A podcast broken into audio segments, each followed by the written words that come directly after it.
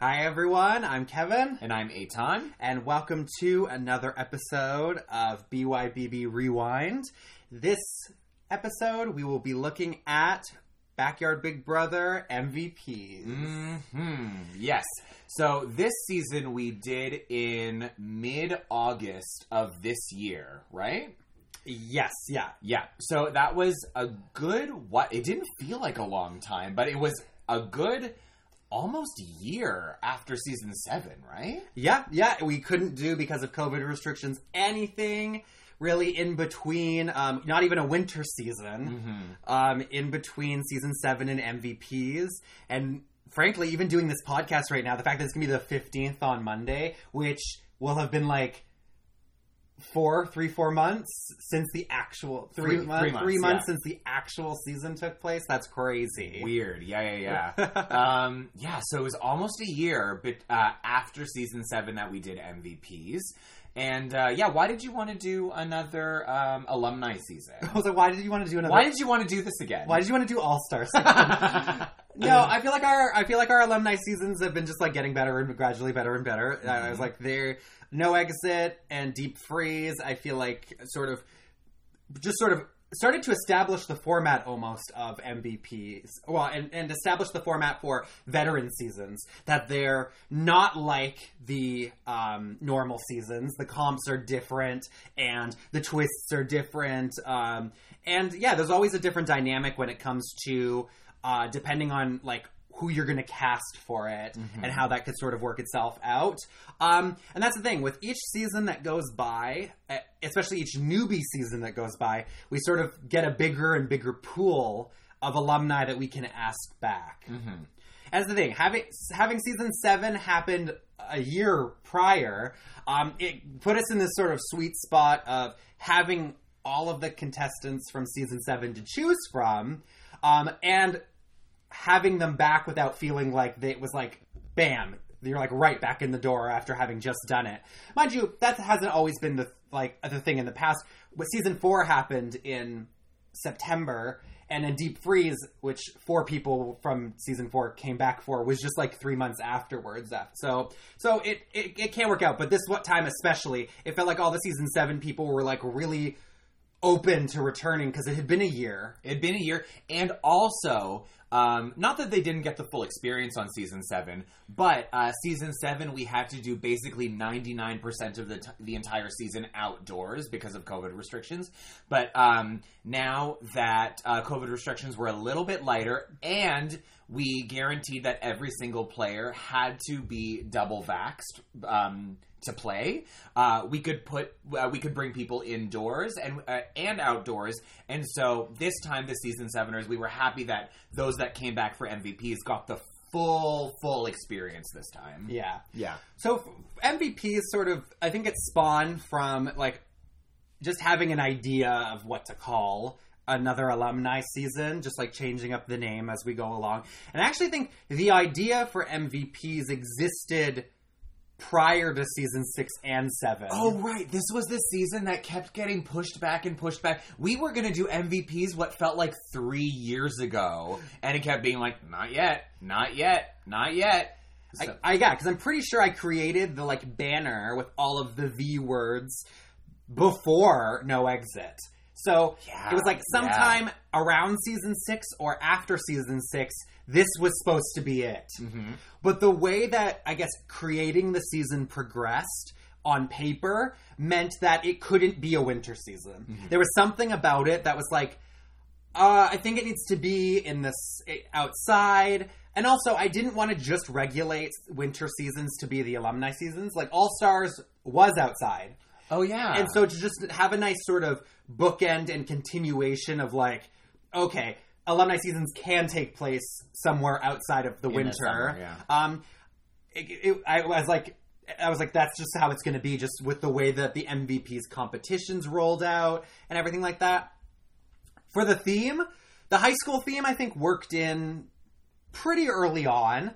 Um, and I think it was a good, it was a strong inspiration for how the comps developed and stuff like that. I feel like the seasons after season five, so six, no exit, seven, MVPs, that's when things started to become a lot more theme central when it comes to the sort of development of the seasons. Um, because while the seasons before, for, from five and before, had loose themes, I feel like a lot of the comp there could be random comps that had nothing to do with with the theme of the season thrown in. Now I really do use the theme of the season as a jumping off point when I have no ideas. Right. And alumni seasons, I find I am short ideas and I have to really come up with ideas because the comps can't be the same comps as the newbie seasons. The newbie seasons are easy because they You can recycle a bunch of comps because they're all new people, so it's not like they've played them before. Exactly, and you want to put those staples in, like raise your glass and fill up frenzy and before after, because you know these people haven't played them, and like and like when they and if they're fans of the show, they'll be like ooh. Mm-hmm. But when you bring back the alumni, you don't want them to have pre-studied or having knowledge of what could be coming up, Yeah. and and stuff like It, that. it seems like OTEV is really the only comp that's in all 11 seasons, right? exactly, yes, it is. Because, yeah, it almost, you can't have a season of Big Brother without OTEV. You kind of can't. Yeah, exactly. Gotcha. And that's the thing. We've also adapted OTEV to i the winter seasons indoors Right. to make it more of a one at a time competition kind of thing. So, um, yeah, so that's the thing. It's it's that's the one comp that pretty much stays the same because it's it's general knowledge from the season. Gotcha. Um, and you know, some of the other comps are the are the same, like true or false, things like that. But by and large, you have to come up with some some different things that people aren't expecting. And I feel like MVPs was great for that. Uh, there were some comps. I think with the time that it took to develop the season, and like we had to wait those eleven months to actually do the season. There were a lot of rewrites in some of the comps of just sitting there with it long enough and being like, you know what, that's not going to work. Right. It needs to change. It needs to change. So Well, well, let me tell you, just the comps were fine tuned this season. They were so good. So I'm excited to go through all of them and just the season in general because I think this season was very, very successful. me too. Yeah. So starting the season, I guess we just like started casting, um, and so you know after uh, after a good ten months off, Aton, you had to sort of get back on the horse there, I and hate casting. uh, and that's the tricky thing with with us knowing that so many season seven people would be keen on playing. It was kind of the difficult decision to sort of single out three to four of them that we wanted to ask back. And that's always the tricky thing. I had this experience when we did All Stars because we had literally three full seasons of people to pick from. The idea of you ask a list of people back and the other people that aren't asked back can think, oh, you don't want to insult them. yeah, was I not good enough to be asked back? But most, like, most of the time, I'd say 98% of the time, it's legitimately just a numbers thing. Mm-hmm. It's, I have so many slots, and I don't want a bunch of people who either know each other or are from the same season to be on together because then then that puts the others at a disadvantage. Now with MVPs that ended up sort of turning into the case but it wasn't through a lack of trying No. against it. So obviously, five people came back uh, from season seven. That's five out of nine of the entire cast. Now we try, like I said, we try and avoid that. I asked so many people back from season five. Literally, no, none of them could do it. Yeah. No, I oh my god! I asked Shi Hang, I asked Lucas, I asked Joseph, I asked Aaron. None of them could do it, and we we're dying to have them all back because um, they're they're fantastic players, and it's kind of insane that none of them have ever come back for another season. So, but it just it just didn't work out. Um, uh, I asked some people. I think I asked some people from states. Yeah, I, I mean, I asked Abby. Um, I, I I asked people from every from literally every season, Except And- for one. except for season one because we've used almost everyone. Yeah, mind you, um, that was kind of our contingency plan for the season. Was that um, right off the bat, um Pez had uh, shown interest in wanting to play again, so we essentially assigned him as our like last minute backup, so that we weren't put in the position of somebody or two people dropping out last minute. Um, we'd always like if we had Pez in our back pocket, we could all we can throw him in whenever. So he was always there, and I always sort of felt bad because I was like, if things if things are sort of flawless and go well, then I feel kind- bad like having somebody that was just sort of sort of strung along waiting till the morning of to find out if they were going to play. But that's cushioned with the fact that Pez was going to be here watching no matter what. So that's always a sort of a nice thing. Yes. Yeah. Now it turns out nobody we did we didn't thankfully have any last minute dropouts. So unfortunately that mean that that means that Pez wasn't able to play, and um, I think he was a little disappointed, and I felt a little bad that um, you know we kind of kept him hanging on uh, until last minute. But I'm sure uh, you know he he stuck around and he watched, and I, I'm sure that we will have him back as a player very shortly. I'm sure. Yeah. So, um, our cast for this season was um, so essentially we I mean there were the the season seveners that returned um, all obviously huge personalities and honestly all so eager to come back and play. Yes. it's really flattering and it makes you feel so good when you know we asked jenna one day and she and she sent us a voice chat message just like freaking out. Ashley told us that when we asked her back she started crying and she was with her grandmother or, Oh something like that. um, and just like you know, there was the people that we, you know, that were sort of obvious to come back, especially because of the way that things played out on their season. Like we had to have Noah back. Yeah, and Owen, the fact Yes. that they had, you know, Noah had resulted in Owen's eviction, and Owen was such a front runner on day one, and all of a sudden got, The rug pulled out from under. yeah, him. out of nowhere, and sort of, he sort of would would he have learned from? He said he was too trusting. He was like, I was too comfortable. Mm-hmm. So, um, and then it's like we brought, and then and then lastly we brought Melody back as well. Who like that's the thing. Melody was the one that was just sort of like so behind the scenes on her season. Um, and so be, it was going to be interesting to see how how she came back, especially like with her and Jenna and Ashley. It was all of these people that were in this day two group together on season seven. But the question was going to be whether or not they all trust each, each other and whether or not um, they like. W- that's what our sort of hope I think was for was that with so many people coming back from seven, would there be sort of subterfuge and this lack of trusting within their group that might cause them to splinter? Right, because it was it was the four the the, the five people that back were the four people. What was the what was The their Fatal? Four. The Fatal Four. It was all four members of the Fatal Four, including Noah, who screwed them all over. And then Ashley, kind of that like girl from that kind of out of nowhere, made it further than all of them and almost won this season. Yeah. So yeah, so uh, we were like, we knew they were like, it's a little dicey to have five people back all from season seven, but we were holding on to hope that um, the paranoia would get to them and that, and that they would all turn against each other, hopefully.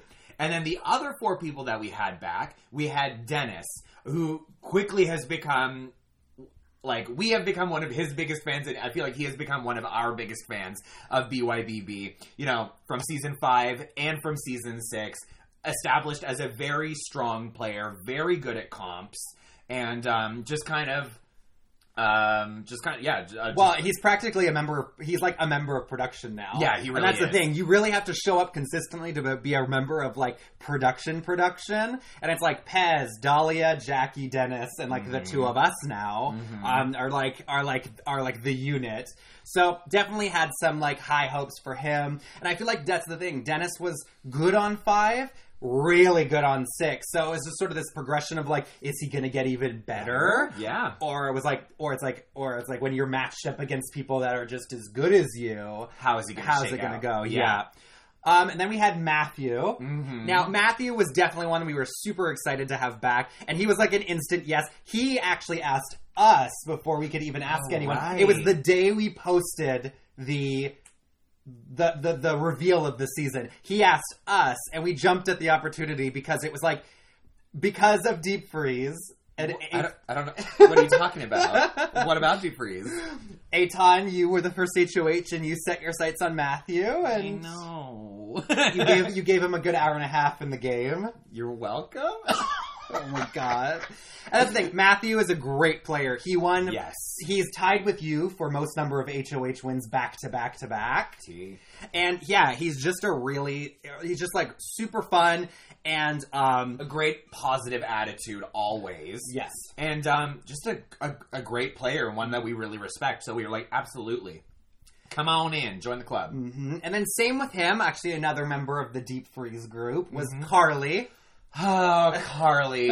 um, when like I was holding off on asking her just because her last time playing Big Brother was on Deep Freeze, and sadly she dropped out. Um, kind of the morning of day two due to illness and then she was going to do the mole season two and she dropped out that morning so like uh you know my um I was a little hes- I was I was more than a little little hesitant about asking her to come back to play something just because things were left on a little bit of a dicey terms in sort of her reliability to be totally honest with you. Exactly. Yeah. But when I, I was just like, we need people. I adore Carly. She's in the. She's a. She's truly a legendary player. One of. When she came in second on season three, she established herself as one of the best players we've ever had. Yeah.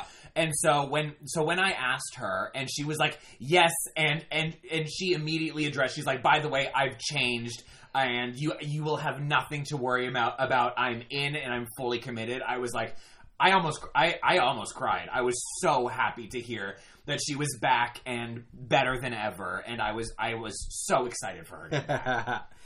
um, and then uh, we the, our last person was Andrew. Mhm. Andrew, who from season six also got the short end of the stick, taken out in a twist. But that's the thing. Andrew won the battle back, came back, won some comps, made it all the way to third, and that's the thing. So it would be it was interesting to see.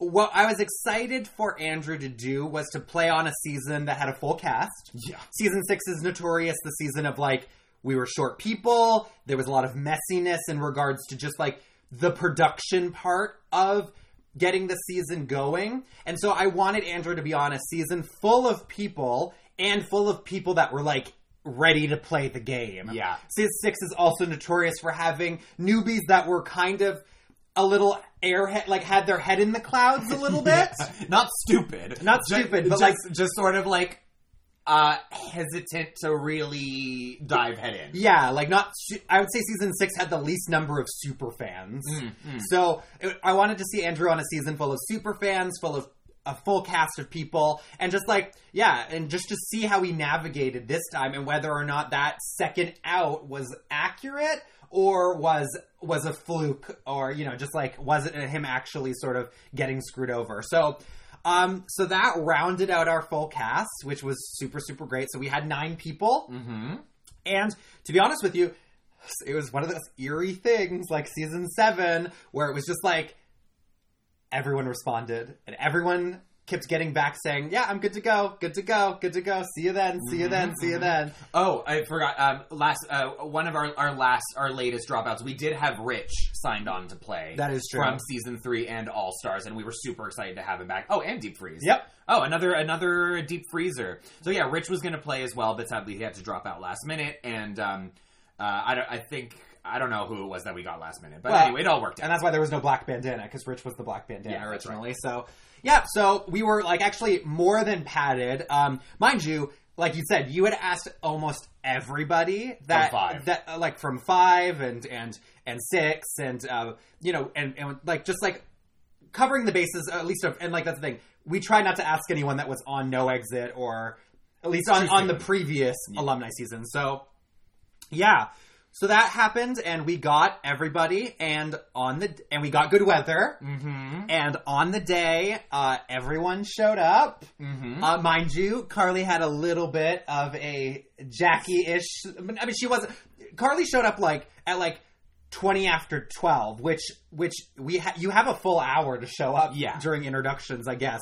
we would like people there at twelve, but I think that's the thing. She showed up last, and it was it was sort of to the detriment of everyone else having been there. But I don't know how anyone could have anticipated the fact that like the almost all of the first five people there were almost all from seven. I know. Almost. almost all from seven and i was and that's when i was sort of like oh this might not be good for the non-season seveners because um like ashley noah jenna and owen were like the first four there and they were and they were all like oh my god you and you and it was like that spider-man meme where they're all pointing at each other and i was like well obviously i was like what else do you what else do you do but form an alliance like when nobody else is there why not right Yeah, and it did seem like they were all pretty excited to see each other. Um, Ashley was the one that told me in private. She, she was like, when I saw the others there, she was like, she she said that she didn't feel great. She was like, they all voted like the first the people that were there when Ashley showed up were the people that voted for her, I believe, to win. Oh, that's true. Except for Jenna, but like, but But I don't think don't think Jenna was there oh. yet. But like Noah, Owen, And Melody. and Melody all voted for her to win. Yes, and so she said as soon as she walked in and saw that, she was like, "I'm in trouble." Because those people aren't going to let me get to the end again. That's fair. Yeah. yeah. So yeah, because I believe I, I was like, then Dennis showed up, and then it was like, because like I think Jenna was the second last person to show up. Okay, well, why, so then like Yeah. Andrew, Yeah. Yeah, um, yeah, So yeah, no, so that all worked out great. Sue was super excited. Everyone showed up, and we you know did our little opening spiel.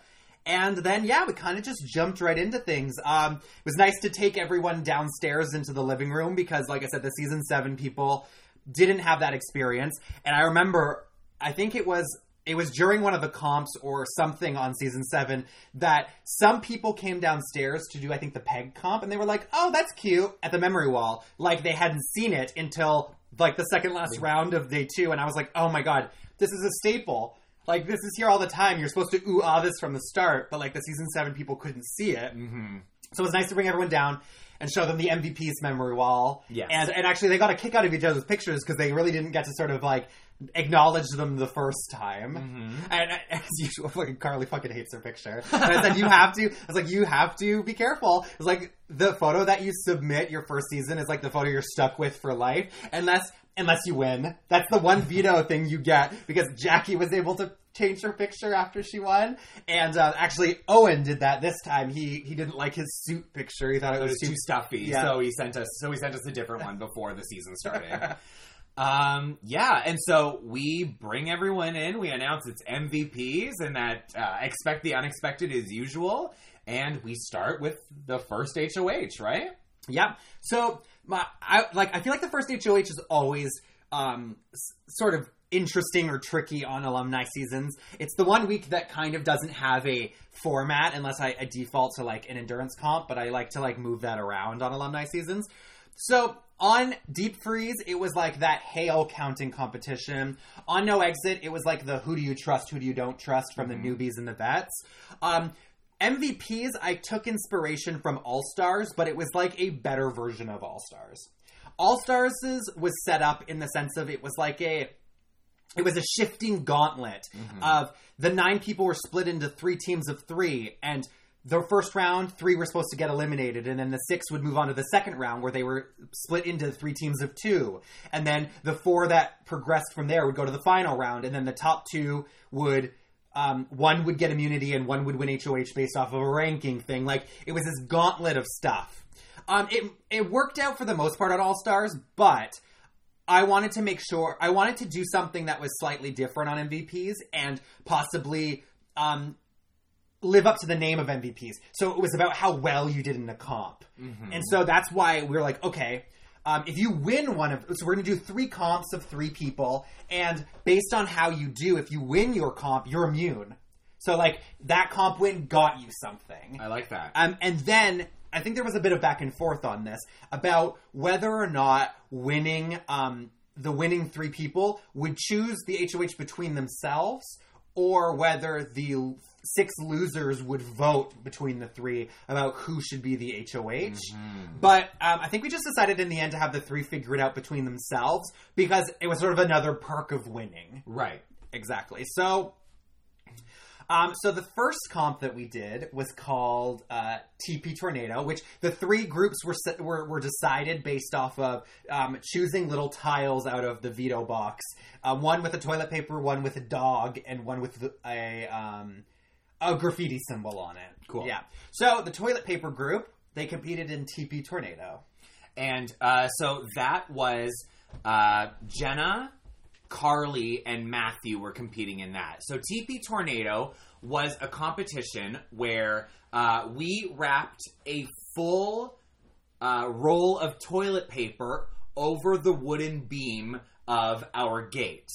And uh, all three people had to race to unroll their roll of toilet paper from the gate uh, without breaking their um, their chain of toilet paper. And so, whoever unrolled their uh, toilet paper chain first, or whoever had the longest chain, um, uh, before it breaking. And dinging the bell would win the competition. Now, this proved to be a very challenging competition. It was virtually impossible, I feel like, to unroll the entire roll of toilet paper without breaking the chain. Well, it was like the split thing of it was you can go fast and try to win.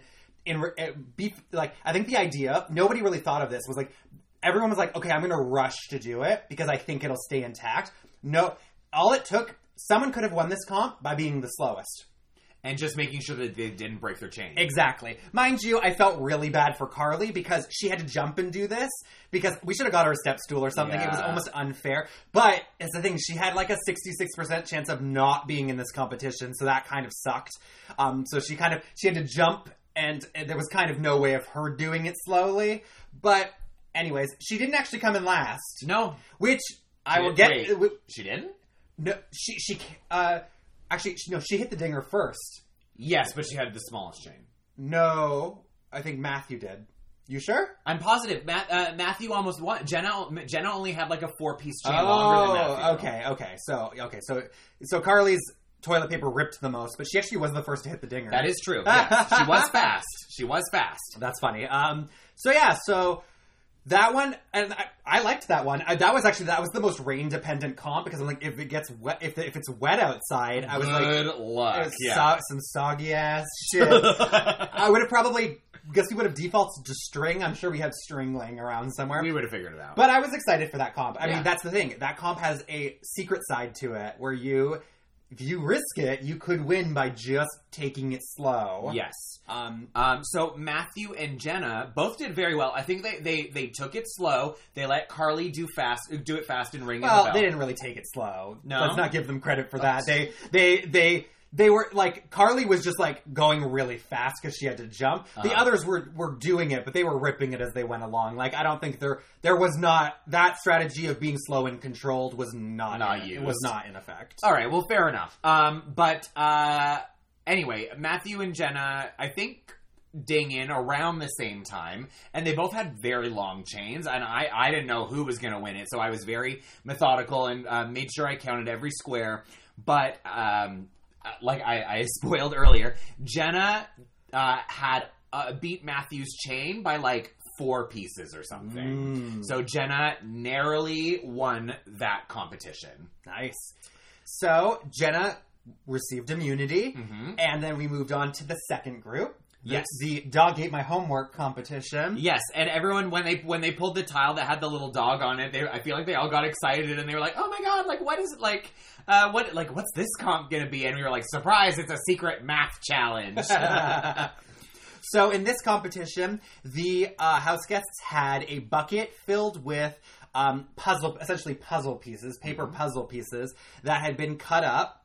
Um, the cut up uh, puzzle would reveal a math equation on it, and once you had successfully completed the puzzle, you actually had to finish the puzzle. You couldn't just uh, assume or or uh, confer what was on it and not put it together properly. You had to put it together properly and then run and hit the buzzer when you had the correct answer, when you had deduced the correct answer, and it was you had to figure it out through BEDMAS, which mm-hmm. apparently is outdated, but I don't know what the new version of it is.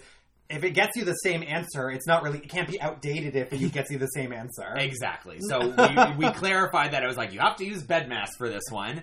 And and uh, I remember that, that I liked this competition as well. I thought I thought it went really well. Um, puzzles are either your thing or you're not, or they're not. Um, they are not Ashley's thing apparently. I remember a- Ashley was struggling. Uh, Melody and Owen were very close though. Yes. Uh, they, uh, yeah, Melody definitely gave Owen a run for his money, but uh, w- um, maybe with uh, 10 seconds uh, ahead of Melody, Owen put together his puzzle first.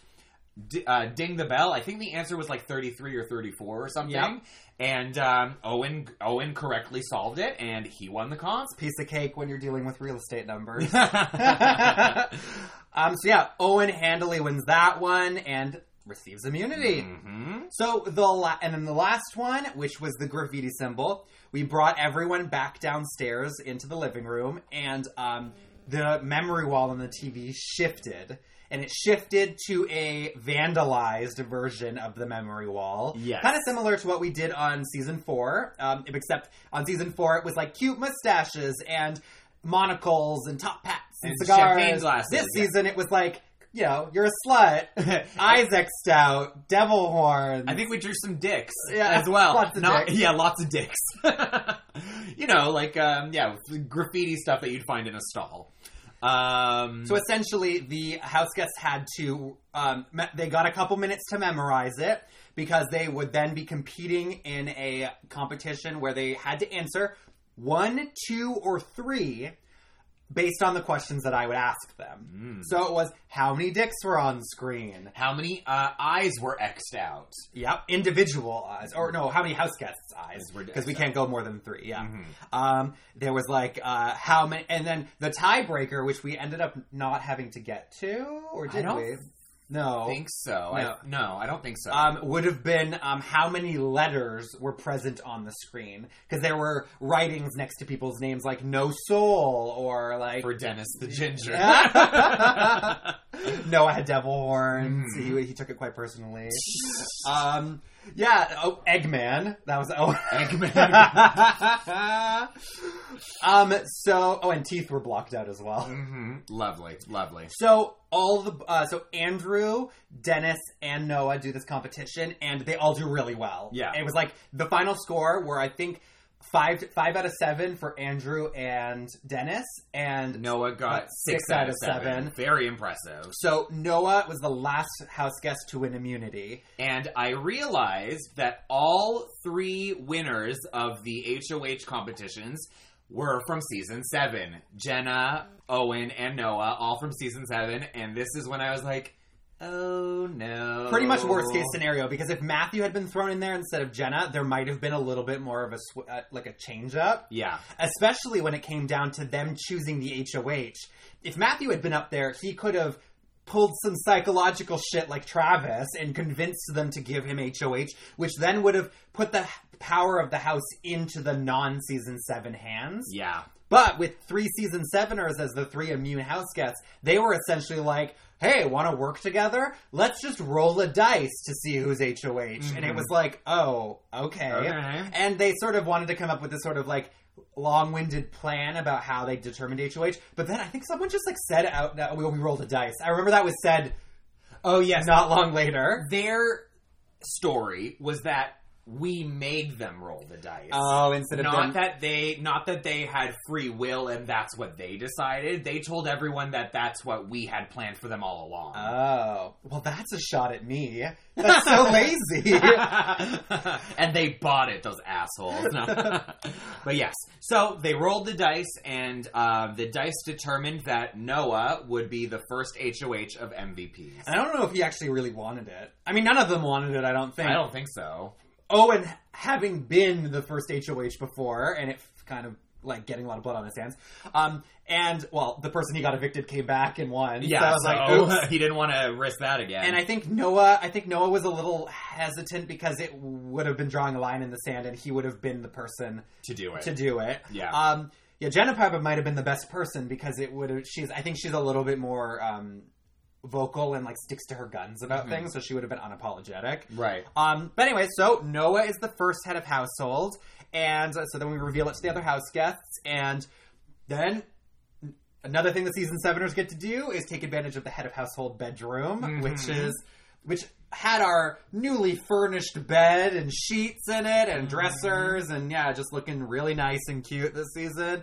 Um, so Noah essentially starts bringing people into his HOH room, and it becomes pretty clear that um, Carly and Matthew are like on the outs because despite being there's the season seven alliance um, that uh, they're all pretty a part of at this point, uh, though there is some discussion of like Ashley is clearly the like The one on the outs, yeah which is similar to how season seven started. Mhm. Um, Andrew and Noah actually had a semi previous like they had known each other, um, not not for a long period of time, but like they knew each other from like they both host their own Big Brothers online. Da da da da. da. So um, that bond was was created and already in place. So Noah and Andrew had an understanding. So that pretty much put Andrew in a safe position. Mhm. And I remember it was pretty much everybody that came into the HOH room would discuss how Dennis was a huge threat, but how they wanted to play the game with him.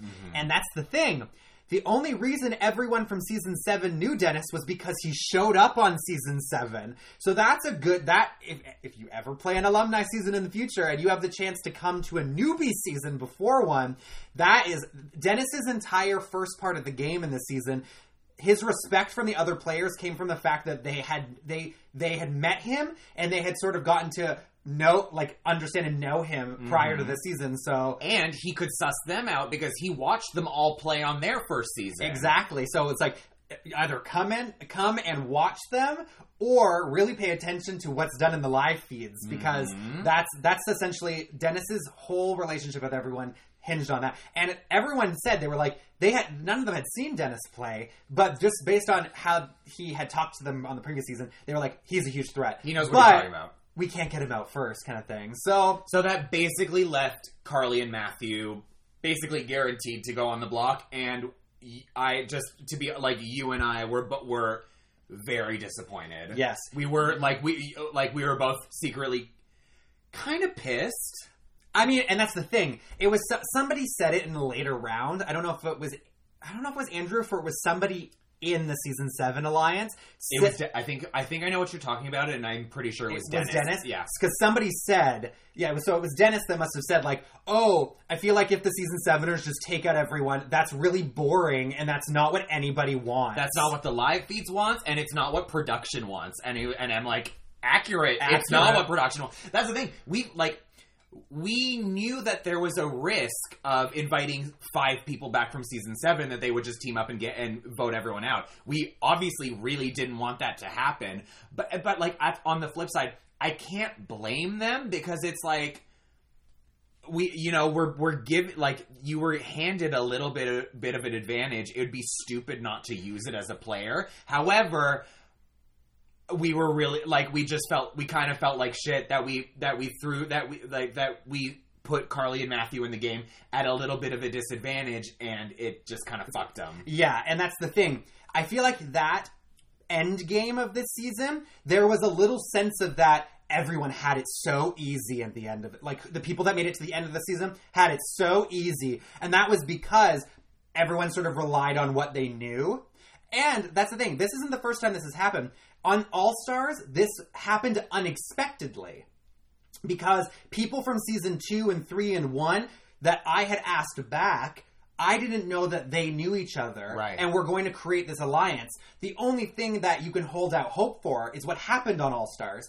All Stars more or less succeeded in its in its uh, in its gameplay because you and Brett started winning a bunch of shit, putting the people in the giant bloated alliance like they didn't have any power. Mm-hmm. So that so that that's why it was one of those things where it was like this I mean Carly and Matthew and the people like Dennis and Andrew if, if if this season was going to take a turn against the season seveners, they would have had to win stuff and make that decision, kind of thing. But unfortunately, it seemed like this season they were kind of on the defensive every week, every week. yeah Um, so I and another thing, I think I'm pretty sure Matthew was told he was going up. I I didn't see it myself, but I was in the room when Noah told Carly that because she did the worst in the toilet paper comp, she was go- she was sure Jan yeah, she was going on the block, which so I was just like, um, and that's the thing. You had your she hang moment on season five where you were really distraught and frustrated and agitated.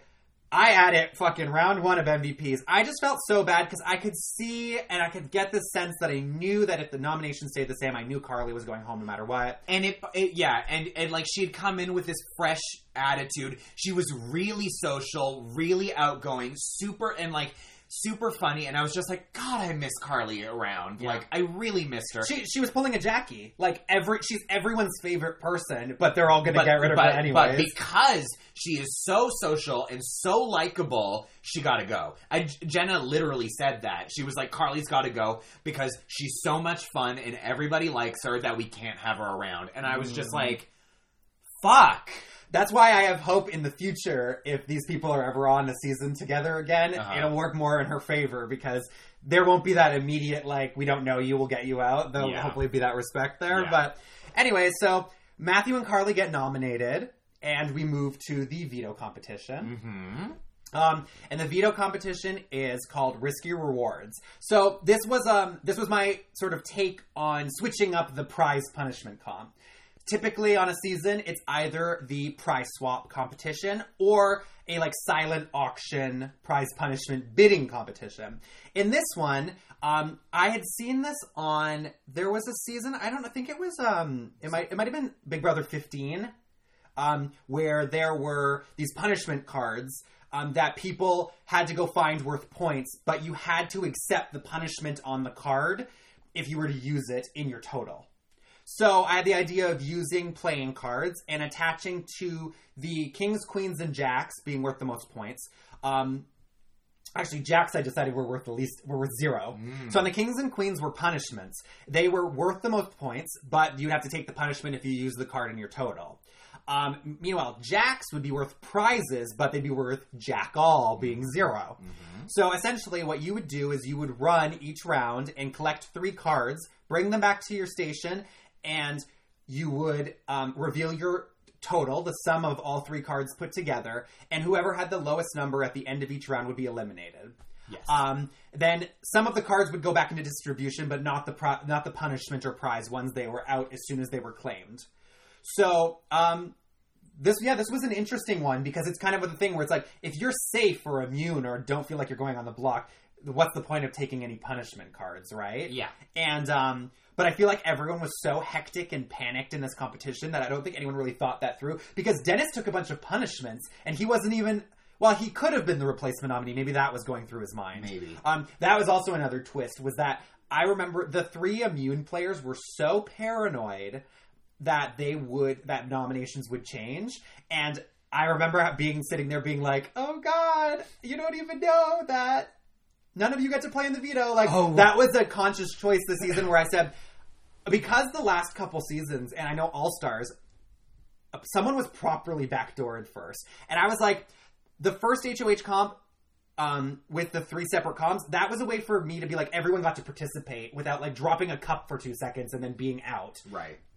It was a way everyone could play in a comp, and so I wanted that to extend to the veto competition. Your MVPs, you all get to compete in the veto competition. That the, the people that are in danger. So I was like, those three immune players are the three that get to sit out. And I remember just it just being so ironic that they kept coming up to me being like, "So do we get to like play like?" So they kept like sort of asking about, "Oh, the veto comp, the veto comp, the veto comp," and I was just like, "Oh fuck!" Like I can't tell you, and I feel like I feel like you're gonna think that I'm doing this on purpose, and I was like, "No, this is just how it's going to be because I want." I don't want anyone to get properly backdoored. That's just on this season specifically. Yeah. On any other season, it's fine. That's just the way it is. But I was like, this season is all about you being the best of the best. So I didn't want it to be like, oh, you sat out. Bye. Yeah. yeah. Totally. Um. So the comp goes. The the comp. I think uh, it's like people get eliminated slowly but surely. Um. The last three are Dennis, Matthew, and Carly. I'm. Yeah. I think so. Yeah. Yeah. Yeah. And I feel a little bad for Carly. She. Not that she mis. I think she misunderstood a little bit Because she, thought it was only one round. and she, and she did win the first round. she did. She did have the highest score in the first round, and then I, and she was like, "So I win?" And I was like, "No, it's it's round by round." And she was like, "Fuck." And I was like, "It's okay. You could you could like it's a fresh slate, so it doesn't mean you can't win." exactly. And she was doing very well. Yeah, it's just like that. The, the, like as the number of cards started to dwindle, the the, the totals got lower and lower. Yeah. So Carly ended up coming in third, and so it came down to Dennis and Matthew. And Matthew pulls out the win. Yes. his very first veto comp ever.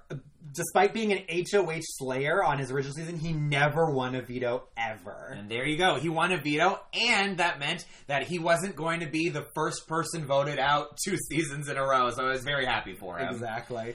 Um, Um, yeah.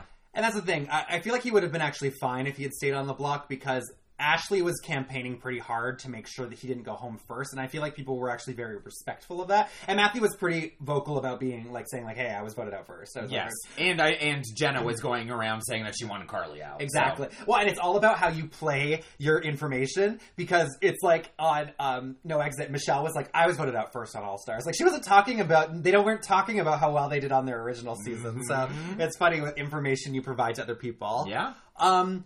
So Oh, but so there were some prizes and punishments that went around as well. there were. So Matthew, even though he won the veto, and that meant that he was coming off the block and he was safe for the round, it meant he couldn't vote, and a big one was he couldn't participate in the next HOH, which is like, ooh, like yeah, you de- you saved yourself this round, but next round is gonna be dicey if the wrong person wins HOH. hmm Um, Dennis got some good prizes and some punishments. And actually, one of his prizes was to take off a punishment, so that Yes. worked out. Which was, I think, not competing in the next veto, which, what based on what we know after the fact, would have been a huge problem. Yes, so he definitely picked the right punishment to nullify. He did get uh, the punishment of the silly costume of the season, which was the the the nerd. Did, was there a specific name for that? No, I, it was just like the BB High nerd, I think, Yeah, something like that. And he had like a kick me sign and some dorky glasses and a big bow tie and and suspenders. Yeah, something? and the white shirt. I think. Oh, yeah, yeah, yeah. So It was yeah, cute. it was a cute costume. Yeah. it had a lot of aspects to it. Um, yeah. So a, a good one Dennis got, a good prize Dennis took was also seeing the competition lineup for the rest of the day, of day one. oh yeah, yeah. So he could see what competitions were coming up. I don't really know if that factored into much of the rest of his gameplay the rest of the day, Mm-hmm. but it was just something interesting that we decided to throw in there to see if it really would change or matter at all. Yeah. Oh, I know Matthew got slop, and we made it grosser slop than last season. Melody was like, mm, "More slop, please." Uh, this time, Matthew, what what was it? It was like canned rice pudding and And, oat, and oatmeal? and oatmeal. Apple, apple oatmeal? yeah, and uh, I don't think he liked it. Oh, no. oh, and Carly, poor thing, had to carry around weights. And twerk to throw that ass in a circle. Yes, which became like the theme song. It stuck around. It became like the theme song. And like a really like great heartwarming moment of season one was Carly having to twerk and not being able to do it, and Jenna being like, "No, this is how you twerk," and them just like I have a video of them just like twerking together, and it was it was a really cute moment. so um, afterwards, uh, Matthew um, uses the power of veto on himself. And I think that there was a little bit of discussion about who should be the replacement nominee. Um, but Noah essentially just decided that it was Ashley. I mean, he had a personal vendetta against her this season. Apparently, I didn't know. I didn't really know about that, but I was like, I guess. Um, well, she didn't win that HOH that voted him out, but when he found out, this is back on season seven, when top five, she had a plan to backdoor Noah. Uh, that stuck with him. That really stuck that with really him. stuck with Yep, him. That was a core memory. Definitely, absolutely. Um, so Ashley gets nominated as the replacement nominee, and um, I was like, "That's the thing." Matthew can't vote, and um, the the only and like that's the thing. The only way, like it would have been even if Andrew and Dennis and Matthew, if Matthew could have voted, the three of them band together. The season seveners still held the numbers to three to three. It would have been a tie. Carly was pretty Carly much was toast yeah. from here on. So so Carly, unfortunately, by a vote of five to zero, was the first house guest evicted from the game, uh, Yeah, which was sad. Was really sad. Like I, we were both really sad. yeah, Yeah, and so Carly, if you're listening, like we love you. We'll have you back anytime. And even though you were the first person evicted on MVPs, you're still a legend and an icon in this Big Brother backyard. yeah. Still one of the best runner-ups to have ever played the game. Yeah. Six comps on season three, legend status achieved. Yes. Um, so uh, the just to backtrack a little bit, the um, uh, Munity and three part HOH twist was part of a scheduled school event that uh, popped up on a chalkboard this season. That was sort of the twists. Um, the uh, second one that pops up was essentially about detention and sending a player that you don't trust to detention for the round. Mm. So the this was revealed right before the second HOH competition, and everyone had to privately go into the HOH room and essentially vote again hmm about who they wanted to um, get sent to detention for the round where they wouldn't be able to do anything. Yes. Um, so every uh, the, the vote was what? it was like four to two to one or something. and it was four votes for Andrew, two votes for Ashley. Yeah, and like one vote for Dennis or something. Yeah. or Me- Dennis or Melody. Yeah, I some, something like that. Because no one voted for Matthew because they all knew he couldn't play in the next HOH competition Mm-hmm. anyways. The twist of this round was that the house guest who was voted to go to detention, they wouldn't be able to play in the HOH or the veto. Therefore, they could not be nominated in any way, shape, or form. And you were basically handing immunity to one player. Because, Surprise! because they were just like gone for the round. yes. So, by a vote of four to two to one, Andrew was voted the house guest that nobody wanted to play, like, well, wanted to send to detention. So, Andrew gets sent to detention, and we reveal that he's actually safe for the round. Mm-hmm. And actually, that could have made things a lot more interesting in this HOH competition because Andrew, as a super fan, has a great memory, and Ashley has like an eidetic memory when it Mm-hmm. comes to stuff. So, the second HOH competition, Oh, I love this one so much. It's called. What is it called? reputation presentation. Yes, and so just uh, in our nights hanging out, Kevin and I, we found um, this old training video for this fast food chain called Hardee's, which is only in America, um, and it, it's from the I think the early '90s or maybe the late '80s or something. And it's just it's run by it's- run by this girl called Hope, and she has this really funny like North Dakotan accent, and she's like, "Hi, I'm Hope." and and uh, this is and she just like takes her job at Hardee's like really really seriously, and it's just a very funny video. And so we decided to use that um, fast food training video as the uh, next head of household competition. So everybody would watch the training video, and then they would be quizzed about what was said and what happened in the video. Now it's it's a very funny video. The thing was everybody was talking and giggling and joking around during the entire thing. And I was kind of like, guys, you know that we're not just showing you this for funsies. Like, like there's a comp about this competition. Why are you all talking through it? And I thought about saying that and maybe even restarting the video, but I was like, you know what? This is MVPs. They should know that this is a challenge. And um, if they want to talk through it and not listen and not pay attention, that's on them, baby. So we just let them. We just let them talk and kiki through the video, and we were, to see what happened. so the competition was A or B style, and if you got the question right, you stayed, and if you got the question wrong, you were eliminated. So it truly, the length of this competition truly depended on how well the house guests answered the questions. yep, First question, like boom, half four of them are out. four of them are out. So then we move on to the second question, and there was only like two people left in this competition. I think there were. I think. I think like a bunch of people were eliminated with the first question, and then I think Dennis was eliminated in the second question. So that left Ash, or is that, or is that? That's literally it. I think oh, that's was literally I it. think only two questions were played, or like, or they both got the second question right, and then they were eliminated on the third question. And that's the thing. We went through the questions, the the questions we didn't get to ask afterwards with Ashley, and she knew every answer. She knew every answer. And postseason, or maybe after day one, I went through these questions with and I quizzed Andrew on these questions just because he didn't get to play in it, and I wanted to see how he would have done. He got every single one right as well. So if it had been Andrew and Ashley in this competition together, it might have gone to tiebreak, which would have been very exciting. But instead, Ashley won it lickety split. And that's the thing. I feel like this was this was season seven's worst fear. Yep. Because like while she's in the fold, she's the wild card that they were like kind of like damn it about. I know. And she this whole time had campaigned to make sure Matthew was going to stay. And so that was someone she wasn't going to put up. And that's the thing. I think this was the round that kind of defined the season because I Ashley essentially got steamrolled and didn't hold strong enough to her guns be- because it completely dictated Oh yeah, her downfall. She got her HOH got totally influenced and basically hijacked by her alliance that didn't even really care about her in the game. yeah. I mean that's brutal to say, but like I, I mean after after day like.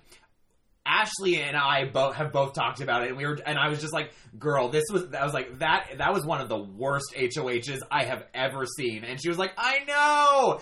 So, spoiler alert: Ashley's this week goes tits up for Ashley big time. So pretty much Noah, Jenna, Dennis, everyone like Owen. like everyone just keeps coming into Ashley's room and is like, "Hey, you should put up Matthew." And and Ashley's like, "Ugh, I don't want to. I don't want to." Um and I, I but I promised I won't put up anyone from season 7. And they're all like, "Okay." But she secretly I think confided to Noah. She says, "I do have a backdoor target."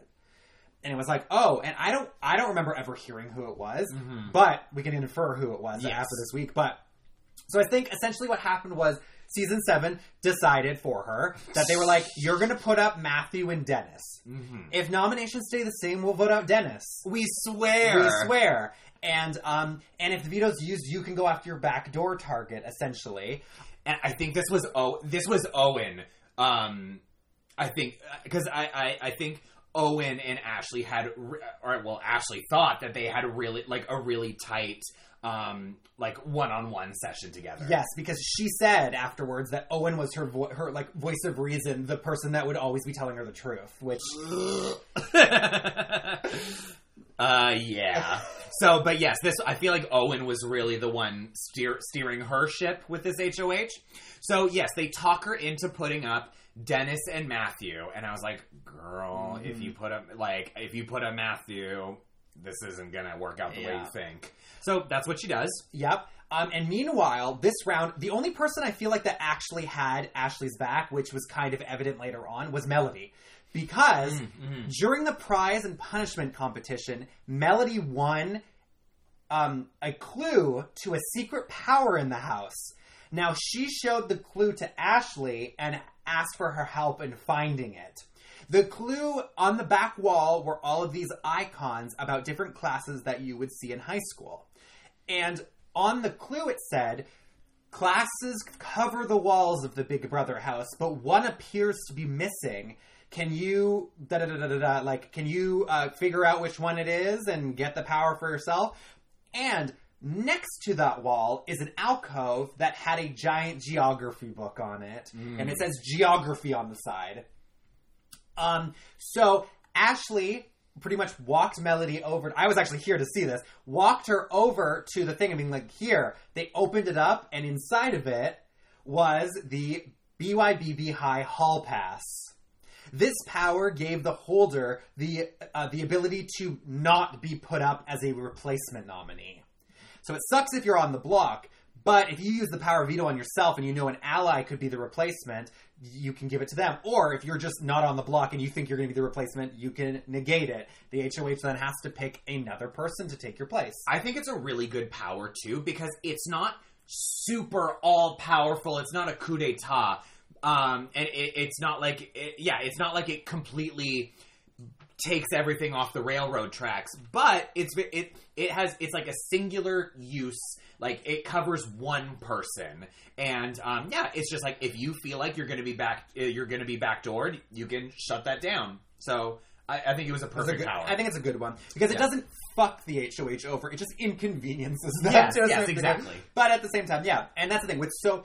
I questioned whether to put this power on the season. It was it was the la- it was actually the most last minute thing that was done this season, and the only reason I did it was because I was like, sure, I was like, let's just throw a semi middle-ish power onto a season, especially when the season has round by round twists like it did. Because that was the thing. Deep freeze, no exit. Um, deep freeze and no exit uh, had just these round by round twists that would try to fuck with everybody. And uh, MVPs had that too, so I didn't want there to be this other random like here's the diamond veto to throw things off even more. So Right, right. so so that happened. So I feel like Melody had Ashley's back. Yeah, it seemed. Yeah, I guess. I guess. I guess you're right. So, who kind of was in possession of that power? Was it Ashley or was it Melody? Ashley, Ashley? ha- Ashley, Ashley, had it. yeah. I'm pretty sure Ashley had it. Um, so um, that that was the thing. I feel like that Ashley kind of found it, so she took it. Even though Melody, I think Melody was the one that had The, The clue. Clue. I'm pretty sure. I I was like, I would have to like maybe do some research. Like, I'd have to like look at the chart for that because those those prizes and punishments can be a little bit. Oh no, I think Ashley. It was Ashley actually. Oh, Okay, so never mind. all right, whatever. Melody won some craft beer. Um, oh yeah, Melody got some beer. Yeah. so anyway, so so Ashley must have uh, gone to Melody and been like, "Can you help me find this?" And Melody was the one that found it, which is why she felt like, "Oh, like She you were the one with bit the you were the one with the clue, but I was the one that helped you find it. So shouldn't I have it?" Like it was this whole sort of contentious thing between them. It'll it will, will like it that comes to a head later. yeah. Um, So we move into the veto competition, and it's Dennis and Matthew on the block. And this comp is the first time the knockout comp will be a veto competition, and it's called Serving Veto. yeah. And so in this competition, on the screen are four stacks of colored cups. You have colored stacks of cups in front of you, and you can only use one of your hands to move the cups from stack to stack. Um, they can only touch each stack. You can't put them off to the side, and you have to make the stacks in front of you match the sequence of colors that's on the screen: red cup, yellow cup, green cup, green cup, blue cup, blue cup, red, like like stuff like that. Yeah.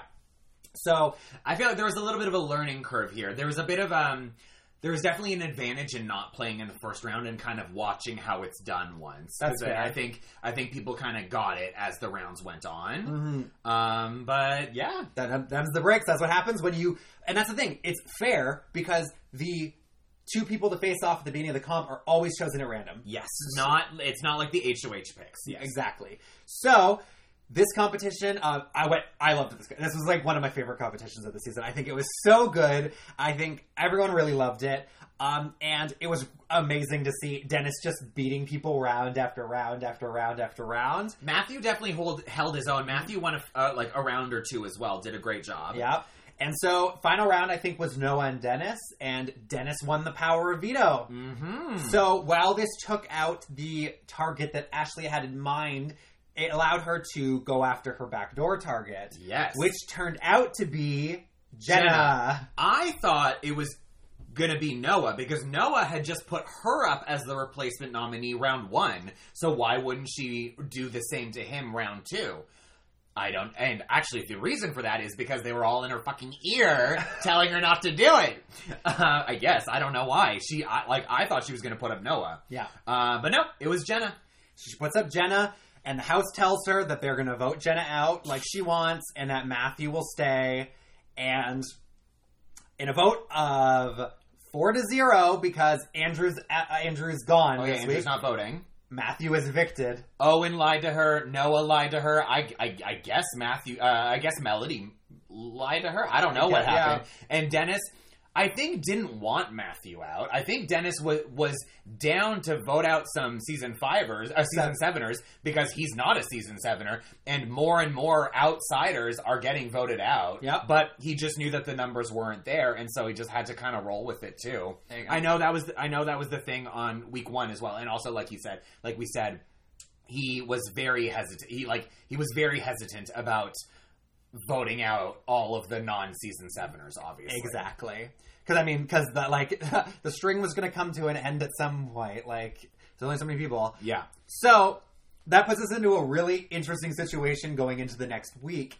And the twist for the next week being one of the best ones. Oh, ever! this worked out so well. So Andrew comes back from um from detention. from detention. Thank you. I was like from the chokey from Matilda. I don't remember.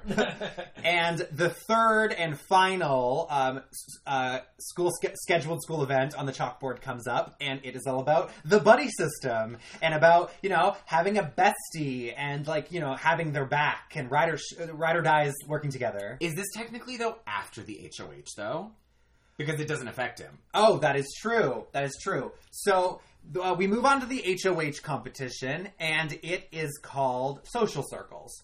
And it is a competition style bracket that we had done in season four, except we did it with a birdie and a uh, badminton racket. Yeah. Where in an opening ranking round, you score as many points as you can. With a bocce ball, it's a bocce ball rolling comp.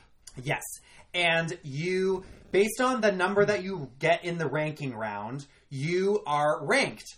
And if you get the highest score in the ranking round, you it's actually not a competition style bracket. I guess it's more of like a it's almost like a final boss type bracket. Yeah, yeah, So if you get the highest score in the ranking round, you get put in the final round of the HOH competition. Mm-hmm. And if you get the worst score in the ranking round, you essentially have to battle your way up from person to person to person. When we did this on season four, it actually ended up being really anticlimactic because every single person who was higher ranked beat the person above them, including the HOH. So it was just like sixth, fifth beat sixth, fourth beat fifth, blah, blah, blah, Yeah. blah, blah. This season, it was really interesting because Melody got the highest score and Uh, Owen and Jenna had the worst scores. And right from the get go, like they started. Did Jenna beat Owen? I think yes, Jenna beat Owen, uh, even though she had the worst. She did the worst in the first round. Ah, and then Andrew just beat subsequently beat every other person until it was him and Melody at the end of the competition. So they were rolling three bocce balls into these circles that had different high school cliques on them. And the high school cliques, depending on how like great they're perceived, um, are worth different points. Yes, and Melody was really good at that. She, she was she was rolling some really high scores, but I think she might have gotten a zero on one of her rolls or something. And Andrew beat her in the final round, and he went from being in detention round two to being HOH round three. Very impressive. He's and I, I was like, I just felt like he was navigating the the the the alliances really really well. He had that secret in with Noah that we didn't know about, and I was just like uh, all and I was just like from being immune round two to um, being HOH round three. I was like. Andrew's Andrew's doing a good job. Yeah, and that's the thing. This was the round where someone from season seven needed to go home. Needed to. And that's the thing. For Andrew to navigate this round and, and not be a pariah afterwards was, I think, important. yes. So that's when the chalkboard twist happens, and it is revealed that the house guests will have 10 minutes to decide amongst the six players who are not HOH, three, three pairings of two people that they have to be in because this entire round will be played in duos. Mm-hmm. They will all compete in the veto competition together. Two house guests will win the power of veto, and a pairing will sit on the block together no matter what. So, Jackie is here at this point, and she's living for everything, and it's so amazing to see her. I was so happy to have Jackie here. Especially because she's like MIA on social media most of the time. Yeah. So you're always you always message her, "Hey, Big Brother's this weekend, love to see you," and she doesn't respond, and then she'll just show up. she'll just show up and I, or she'll me- she she messaged me out of the blue that, that morning being like hey i'm at shoppers want anything and i was just like yeah, we really had the best of everyone here because the fact like Dahlia was here, Pez was here, and and Carly and Dennis were playing, and Jackie mm-hmm. was here. Like we were really, It it was was, really aces. yeah So, so they're all sitting downstairs, and Ashley turns to Dennis and goes, "Do you want to be my partner?" And Dennis turns away from her and turns to Melody and goes, "Do you want to be my partner?" And I could not, I wasn't downstairs for this. I heard about it because Jackie comes running up the stairs outside and goes, Kevin, I have to tell you what just happened. You need to know what just happened. And I'm like, okay. And she was living for it. so Ashley's kind of left out in the cold here, uh, uh, and she gets paired with Jenna, hmm the person she tried to backdoor. yeah cute cute Um, Dennis and Melody become a partnership, and Owen and Noah become a partnership. yep So the veto competition this round is called Taste and Replace. Mm. This is my. I know we. I feel like we're saying about every comp, but this is my favorite comp of the season. Yeah, Yes. and that's the thing. This competition took a lot of planning, Yeah. and that's why we essentially asked everyone what their allergies were this season because it was um, food based, um, and it was something that was sort of in theory that I really wanted to do, but I was like, I don't know if this will work, especially. We had to be very COVID safe with it, so I was like, we had to get new cups for every round and and um, g- give new glasses of water. Like there, there was just a lot of there was a lot, of prep, mo- a lot moving of parts in this one. But it worked out that it was in pairs. We only had to reset this comp three times because Yes. of this. Yes. So because Andrew was head of household, he and not in a partnership, he didn't get to play in this competition. Uh-huh. That's two rounds in a row now. He's like, good thing he's still here because he didn't get to play in like anything. Um, so the competition is that the, that the players had to come down, and in front of them would be a bunch of dyed juices in little champagne cups. What they had to do was to drink from the cups and figure out which two cups had the same juice in them, despite being dyed completely different colors. Mm-hmm. Um, they didn't have to figure out the flavor; they just need to figure out that the flavors matched. Um, but that's the thing. On one side, one person had five. On the other side, the other person had five. They they could only verbally communicate. You couldn't drink your your partner's juice and be like, "Yeah, that's right. That is the same thing." Yeah. So it's all about the trust and also the communication of what was in the cup. Then they had platforms in front of them of like, okay, I'm, I'm putting my, my strawberry one on the pink one, just just and you put your strawberry one on the pink one. The the platform color didn't really matter. It was just about matching them. Yeah.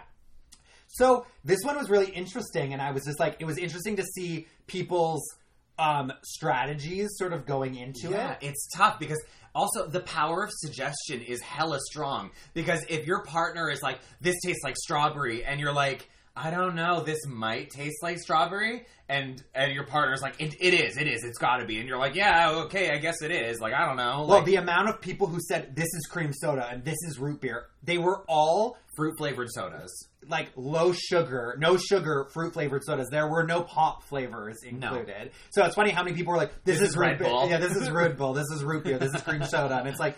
Uh, The one thing people kept saying, which was accurate, was this tastes aspartame, and it was like, yeah, it does. I, I mean, a few of those. I, I tasted some of them. A few, the strawberry kiwi one was disgusting, absolutely disgusting. so, um, sorry about that. That's okay. Um, the so we do the comp, and Owen and Noah get two out of five matched. yes.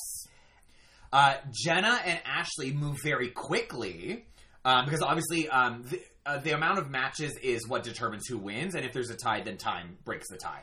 So Jenna and Ashley do it very quickly. I feel like no second guessing. They're just like, yeah, it's this, it's this, it's this. So they they definitely go by far the fastest, but they are hella inaccurate and only got one right. Yes, and then Dennis and Melody, they're they're the slowest team possibly. Yeah, probably. But they get three out of five correct and win the power of veto together. Hmm. Now, this is where there was a lot of feffing about this week. You think? Yeah. Because the word of Ashley's power had gotten around. Ah. and Noah and Owen were shitting their pants Right. that if um they were like can can um can Ashley and Jenna give their power to someone else or they were trying to get Ashley to give her power to Owen and Noah just in case. What happens if Dennis and Melody used the veto on Ashley and Jenna? Could Noah and Owen block it? There was this, all this thing and I had to t- like this was kind of production's worst case scenario because I was like oh fuck a team that wasn't on the block won the veto and they're not the team that has the power. So I pretty much had to come to the conclusion that if that sequence of events played through that Dennis and Melody used the veto on Ashley and Jenna, and Ashley gave her power to Noah and Owen, and they blocked it, it would essentially negate everything. Which means that Ashley and Jenna would stay on the block, which means why the fuck would Ashley give it to that other team if it meant that it would be used and she'd stay on the block? Yes, and Noah and Owen were shitting their pants because if Ashley didn't give them the power and Dennis and Melody used the veto on Ashley, Jenna, Owen and Noah would have automatically been the replacement nominees. Which is what they should have done because Owen and Noah are a power couple, and the opportunity to backdoor them and get one of them out would have been incredible. And that's the thing. I feel like Melody was the reason why maybe Dennis didn't do this, or they were kind of in agreement. But if Melody had seen one hour into the future, she might have She- decided to do differently. it. Exactly, exactly. But um, yeah, definitely. If they wanted to play cutthroat and vicious, they would have used that fucking veto and forced one of Owen or Noah to get voted out that round. Yeah. which would have been fucking incredible. So Dennis and Melody essentially decide though not to use the power veto, sealing Ashley and Jenna on the block. Yes.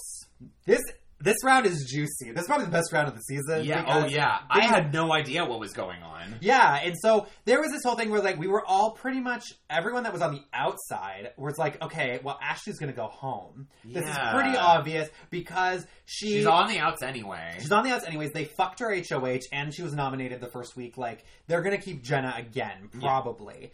Um, and so all of a sudden we're sitting at the eviction and Aton comes to me with the binder. Oh man, this was so weird because okay, like first Owen comes in, and sorry, how how did the votes go? It's oh no, first Owen comes in and votes for Jenna, and I'm like, hmm, that's kind of weird.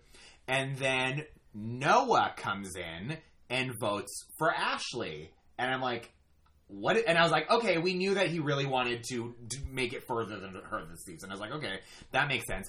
And then Melody comes in and votes for Jenna to go, and I was like, what is ha- I what is happening? And you said that's something I thought I would never see in my life. I never thought I would see, especially considering that they were such a strong duo on season seven. I never in my life ever thought that I would see one of them vote for the other one out. Um, but Melody voted for Jenna, and I was like, so I guess Jenna's going? And then Dennis comes in, and I have no idea what he's going to do, and he votes for Ashley. And I was like, all right, I guess it's a tie. I don't know what the fuck is going on. so you bring the binder out to me, and I read it, and I'm like, I know. especially because, and that's the thing, I had figured that Ashley's fate was sealed because at this point I was under the impression that Andrew and Noah were final two. So I knew that Andrew was going to do whatever Noah was going to do. Yeah. So if Noah had told him he was voting out Ashley, then Andrew probably would have voted out Ashley anyways. Yeah. So, also, I think Andrew and Jenna were having like long conversations on the front steps, like all the time. Hmm. So, I reveal that it's a tie. Andrew's a little like, what the fuck kind of thing. And like, I feel like everyone's kind of like, what, What the, the hell? fuck? Who voted for who? Like, it was kind of, it was like, it was. the whole house was really confused. Yeah. So Andrew stands and unfortunately evicts Ashley, who leaves with her power. With her power, she's like, fine, bitches, none of you get this. yeah. Man, that was crazy. That was crazy. Because, um, yeah, nobody knew nobody knew what the hell happened. Nope. And who fl- who flipped, what the plan was, who lied. I don't know, man. Like, why did did Owen and Melody think they had a third vote? Like, did they think they had Jen, uh, uh, Dennis's vote? Like, why would you make it a tie unless you were trying to save face? Like, it was very weird. yeah, it was. So we move into round four with everybody all types of weird. And um, the fourth HOH competition is um, called Hunker Down, which this was a take on a no exit competition that was called Going Batty, where essentially you have an object that's related to the season on top of a large wooden stick, and you have cubes balanced on that shape. Um, and you have to sort of keep your hand extended and out and make sure that the cube you don't shake the cubes off. Um, this this one kind of was a little bit messy on no exit, but no- it was amazing on MVPs. I was so happy. It was like the competition lived up to its expectations mm-hmm. 100%. percent mm-hmm. So everyone has a book on top of their stick, their hands outstretched, their hand at the bottom of the stick, and have their cubes on top. And the goal is to get to 15 minutes and have the most cubes left out of everybody. If we get to 15 minutes and there are multiple people with the same amount of cubes, then we just go to sudden death from there. Right. Um, at, through the course of it, uh, Jenna, this was such a time thing. Jenna dropped hers at like a minute in. All of her cubes. All, all at once, out All- of nowhere. All at once. And everyone's perception of the event was that it happened like 10 seconds into the competition. it did not. It happened, I believe, 52 seconds into the competition. but um, I was just like, what just happened? and yeah, and like you said, it wasn't even. It wasn't just like one or two cubes. It was like all five. Just gone. Just gone. she she might as well just turned the stick upside down. um, uh, my impression was that I thought Melody had this one in the bag because, bitch, she was astral projecting. She had her eyes closed. She was she was she was on another plane. Um, yeah, she had her eyes closed. Her arm was totally still. Those those cubes didn't look like they were going anywhere.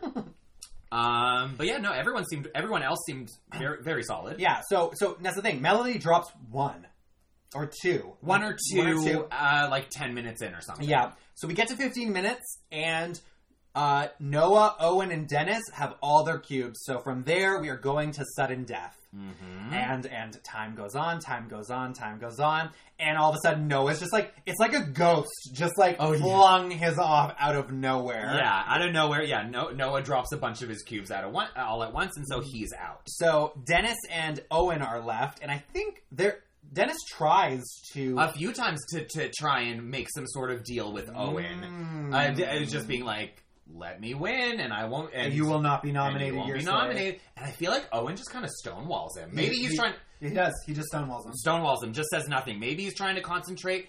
Um, but I do feel like you can still hear, like you can at least respond. True. no response. And I feel like Owen was kind of like, I haven't won anything at this point. Like, That's I need to win something. yeah. Um, so a little bit more time goes by, and Dennis finally drops, continuing his coming in second at HOHs, which which becomes a factor going forward. Um, Owen wins head of household, and it is double eviction speed round. Snappy, snappy. That's right. So Owen unfortunately has to make some quick decisions. He doesn't get a long time to think about it. So right off the bat, he puts up Dennis and Jenna. Yes, uh, clearly, um, he's uh, he's still good with his uh, with some of his season seveners like Noah and Melody, um, and he's. It seems like Owen, Noah, and Andrew like like Owen and Noah are tight, and Noah and Andrew are tight, and so they've all kind of bl- the three of them kind of blend together through kind of like Noah as kind of the glue bringing the two of them together. Yeah. So it's like maybe that's why Owen didn't take the deal with Dennis was that he wanted him He out wanted this him round. out, yeah, So- probably. yeah, probably. So uh, we move into the quick veto competition. It is called the BYBBB, which is a spelling bee competition. Um, each round, um, there's a beehive that appears on the screen with a series of letters. Um, in every beehive, you have uh, you have access to every single uh, vowel, Um, and then there's just random consonants. The twist in the competition is that you can only use each letter once. Yes. So the person who spells the shortest word at the end of each round is eliminated. But there are only four rounds. So in the final round, the final three, whoever spells the longest word wins the veto. Yes, and I think if there's a if there's a tie for word length, then it's in order of who locked in their word first. Exactly. Now, uh, Noah, uh, I remember round one, Noah's out first because he misspells gallon, gallons, because he thinks there are there's only one L and there's two. Oh. So yeah, so he so he's out round one because he uh, he misspelled his word, and then I think Owen is maybe Oh, Owen's second because he spells Murphy, which is not a which word, is a pro, which is a pronoun, a proper noun. a proper noun, and that's the thing. Um, this is the first of two times where Owen loses a competition out of overzealousness. Mm-hmm. That- and it's gonna happen. It's gonna happen in on day two. But yeah, so Owen's randomly out second, even though Jenna spells like a two-letter word, or and like and like manages to make it through. So in the end, Andrew wins the power of veto, Mm-hmm. and this is kind of like a Brandon season five moment. Um, Andrew, you know. Needs to take some time and, and think about it. He's and- not. He's not on the block. He's not on the block, so he could use this veto and be safe himself, kind of force the HOH to decide. And it's kind of, yeah, and Aaron, like an Aaron, Amy, Joseph situation from season It's five. like the exact same thing. It's pretty much the exact same thing. So Andrew decides to use the veto on Dennis with, and, and he says in his speech that it's like there's too many season seveners around, and this guarantees that wh- like Another one will go home. yeah because there'll be two of you on the block. Genius move. Genius Uh, yeah, no, it's it's so smart. It's, there's nothing lamer, especially when it's final six and you have the ability to force somebody on the block. Um, Than to- to just be like, no. no, thank you. Yeah, Yeah, so, yeah, this was genius. So, Andrew using the power veto on Dennis guarantees that Dennis will come off and a season sevener will go up with Jenna, forcing another se- season sevener, whoever it is, to be to be evicted. yeah, and then Dennis is like in his uh, in his debt kind of thing. Exactly. So Andrew uses the power veto on Dennis, and mm, and Owen has to decide in that moment to put up either Noah or Melody, his two closest allies. hmm Um, so he obviously is way closer to Noah at this point. So he puts up Melody. And now I remember though he was silent for like he was silent and just kind of like silently stressing out for a good like I think like twenty seconds, and I think you you were like, oh, and we need a decision from you to This pull a Julie Chen on him. like yeah. we need a decision. And so he was just like, fuck, Melody. And I feel like he also knew, it, yeah, it was the same thing as season five, where it's like, he also basically knew whoever his replacement is, is basically getting evicted. yeah. Damn. Because in this situation, it was implied that Andrew and Dennis would vote together no matter what. But it's funny because little did anyone know is that Noah and Andrew were working together. So with Melody going on the block, Noah and Andrew actually had the power to keep anybody. So it's interesting that they decided to vote out Melody. Melody. When that vote uh, came back, because but that's the thing, I was on the ins and I knew that Noah and Andrew were working together, so I was like, okay, they're gonna get rid of Jenna because Melody's in on this alliance with with, with everybody else. Um, and I was shocked when you came back with the thing and it was unanimous Yeah. to get rid of Melody. And she went home, and I was like, "Oh, wow!" So by a vote of three to zero, Melody was voted out. And I, like, I wonder if if if the tie vote from the last week had anything to do with this kind of uncertainty and confusion. Uh, because Melody voted for Jenna, and she ended up she was end, she ended up on the wrong side of that vote. So I wonder if that had something to do with it or not. I'm still kind of confused about all of that. That's fair. Um, but yeah, and it's a shame because we like we were both like I was I had along with Andrew I was like Melody's really cruising along like she's playing a really good game possibly even she she was playing even maybe a better game than she was on season seven And that's the thing, Melody has this great ability to not win comps, and it doesn't matter and it doesn't matter. yeah she's doesn't she's she's one of the great social players of like she she and that's the thing. Maybe this this time was kind of the proof that maybe she needs to win at least one thing to have a little bit of power. I mean, she won she won the joint veto the week before, but Didn't she didn't ta make a move with it. Yeah. So I, maybe that's a learning experience. Mhm. And this is the point where we end day one, but Melody getting evicted could have been prevented had Ashley given her the hall pass. hence the drama of day two yes So I was like, I feel like there were some words spoken after day one was done during our little party sesh because I think Melody was kind of pissed. She was like, "Hey, I could this could have been completely avoided had you just given me that power." hmm it, it's really day two is when it like the morning of day two is when it all comes to head Yeah. um but uh yeah it was intense It was intense. intense And so leaving day one, it was it was very interesting to see where everyone was at. Jenna had pretty much cashed in all of her safe weeks on season seven for nom weeks on she she had never not been on the block of her own like she was immune and then was on the block every week at this point. So Yeah. it's like crazy. Um so then we have we have the we have our little jury group who I kind of feel like are all not all bitter. I feel like Carly was kind of like whatever. yeah And like Aunt- Matthew and Carly were like, we understand why we were voted out, but Ashley and Melody were kind of like pissed about it. yeah So it was going to be very interesting to see who was going to come back the next day. I remember Owen came to us and went, "I'm outgoing HOH at the end of day one again. Again. Why did I put myself in this position again?" And I was like, Ah. "Girl, I don't know." I don't know. It was, but it's so funny how you and I both have two now memories of winners coming up to us at the end of day one and just like saying something so profound, like Owen being like, "I think I fucked myself again," and Dahlia coming up to us going, "How am I still here?" That's so, that moment is so good, and us being like, I don't know, I don't know, girl. Your game is trash right now.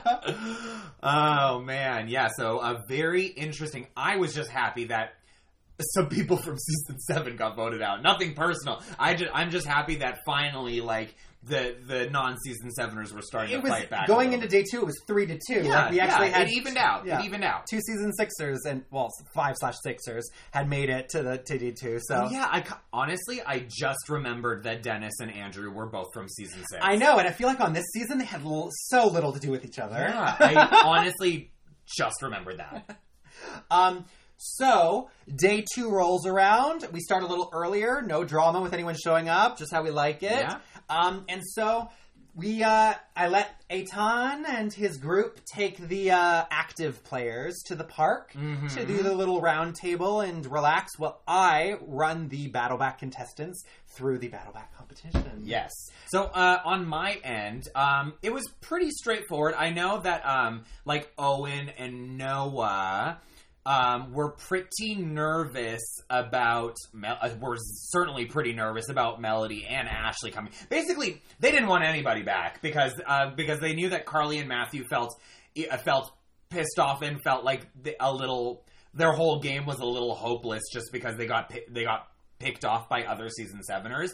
And then Ashley and Jenna, Ashley, they they totally derailed her HOH and fucked her and voted her out the very next round. And then Ashley in that crazy twist, I mean, um, Melody. Melody in that crazy twist got voted out um, last on day one, so they weren't too happy either. And um, they did. They were basically, obviously, they were they were the ones kind of um, putting forward the let's just vote out whoever um, comes back Uh, immediately. And And that's the thing. If I was ever on the season and like people said that, it's like you would. De- I was like, there was definitely that part of me that was like, I would go along with it. But the idea of it is so lame. so lame. And I'm very impressed and very proud that that's actually only happened once in 11 seasons. Have they actually just re-voted out the comeback person? And the only reason it happened on season two was because the one person that what that it would have happened, one HOH. like the HOH who voted out that person originally Was HOH, HOH again, again. and was like, nah, nah, Yeah. nah, nah, nah, nah. That's true. Yeah. So, um, yeah. So the fact that so I, but like that's the thing. I was like, you know, it's only happened once in ten seasons, and I actually kind of thought that. I was like, yeah, I actually kind of buy it. I actually think it could happen this time around because enough of the majority of the people still left in the game don't want anybody back in the game, and they all seem pretty solid right now. So, um, I actually thought that for th- that there was a very high chance that um, it was going to be carried through, and whoever what whoever did come back would actually just get revoted out. I actually thought I actually kind of I actually kind of bought it. That's fair. Yeah. me too.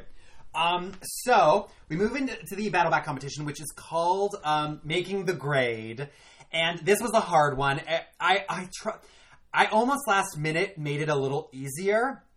But it was kind of hard to gauge how well people would do at it. Essentially, in the competition, you would compete one at a time, and there were uh, uh, 12 graded tests on the on the table um, in different columns. You essentially had to move the tests from column to column so that in each row, three there's four columns and three rows. You had to get the three um, tests in the column to add up to the grade point average at the bottom of the, uh, at the bottom of the page. And so you had to shift the tests around to make sure those numbers added up. You were given a calculator and a piece of paper to do your math on and work and, and to work it out. Um, so uh, they they all sort of did it one by one, and Matthew did a pretty good job. He did it in six minutes. I saw him work through it. There was just sort of like a like like I thought, okay, that's that's the standard. Mm-hmm. Mm-hmm. Melody and Carly, unfortunately, it was just like nothing was working. It was just everything was wrong. They, they, they just kept, kept kind of moving things around and it wasn't adding up. It was really a tough one because I think there was a little bit of luck involved with how, um, if you got one right, it made doing the other so much easier. Right. And it was just about like struggling to get that first one. Ashley got it on the first try, which was a, a little bit of luck and I, and I think a little bit of skill. It was it was a 50-50 thing where I think she lined up the right pages that kind of a couple were high, a couple were low. My strategy would have been to figure out what the total needed to be by you have to just multiply the grade point average by 3 and you get a total number. Oh, That's how you and would then just add it up. Yeah. So it's like what can add up to 256? Mm-hmm. What can add up to 241? Like that's that's the strategy that I don't think anyone implemented. It was a lot more trial and error. Mhm. So Ashley finishes it in three minutes and one second. Wow. So so so two minutes and 59 seconds faster than Matthew. wow.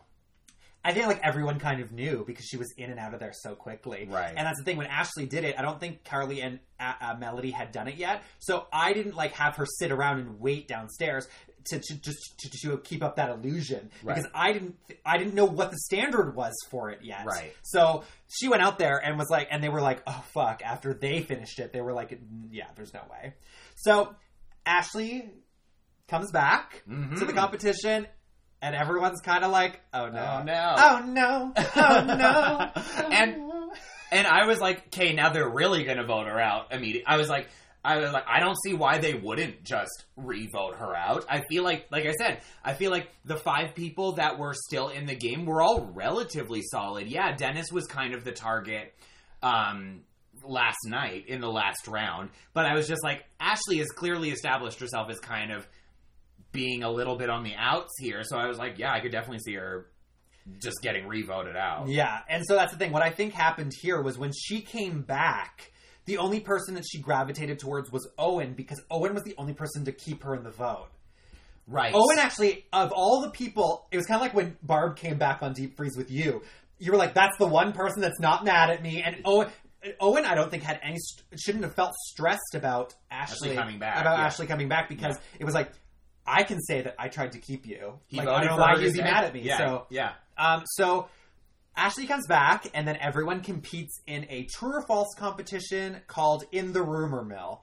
This is pretty much a purely like stats competition about things that have happened um, throughout day one. And so you have to answer true or false about statements about.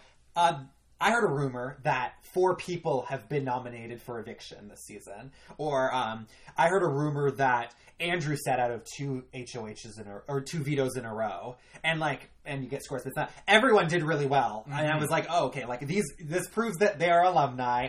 Getting like we're getting high sixes and five sixes and set perfect scores on here, and I think Noah wins the comp with a perfect score, I believe. Is this a tiebreaker one with Dennis? Yes. Yes.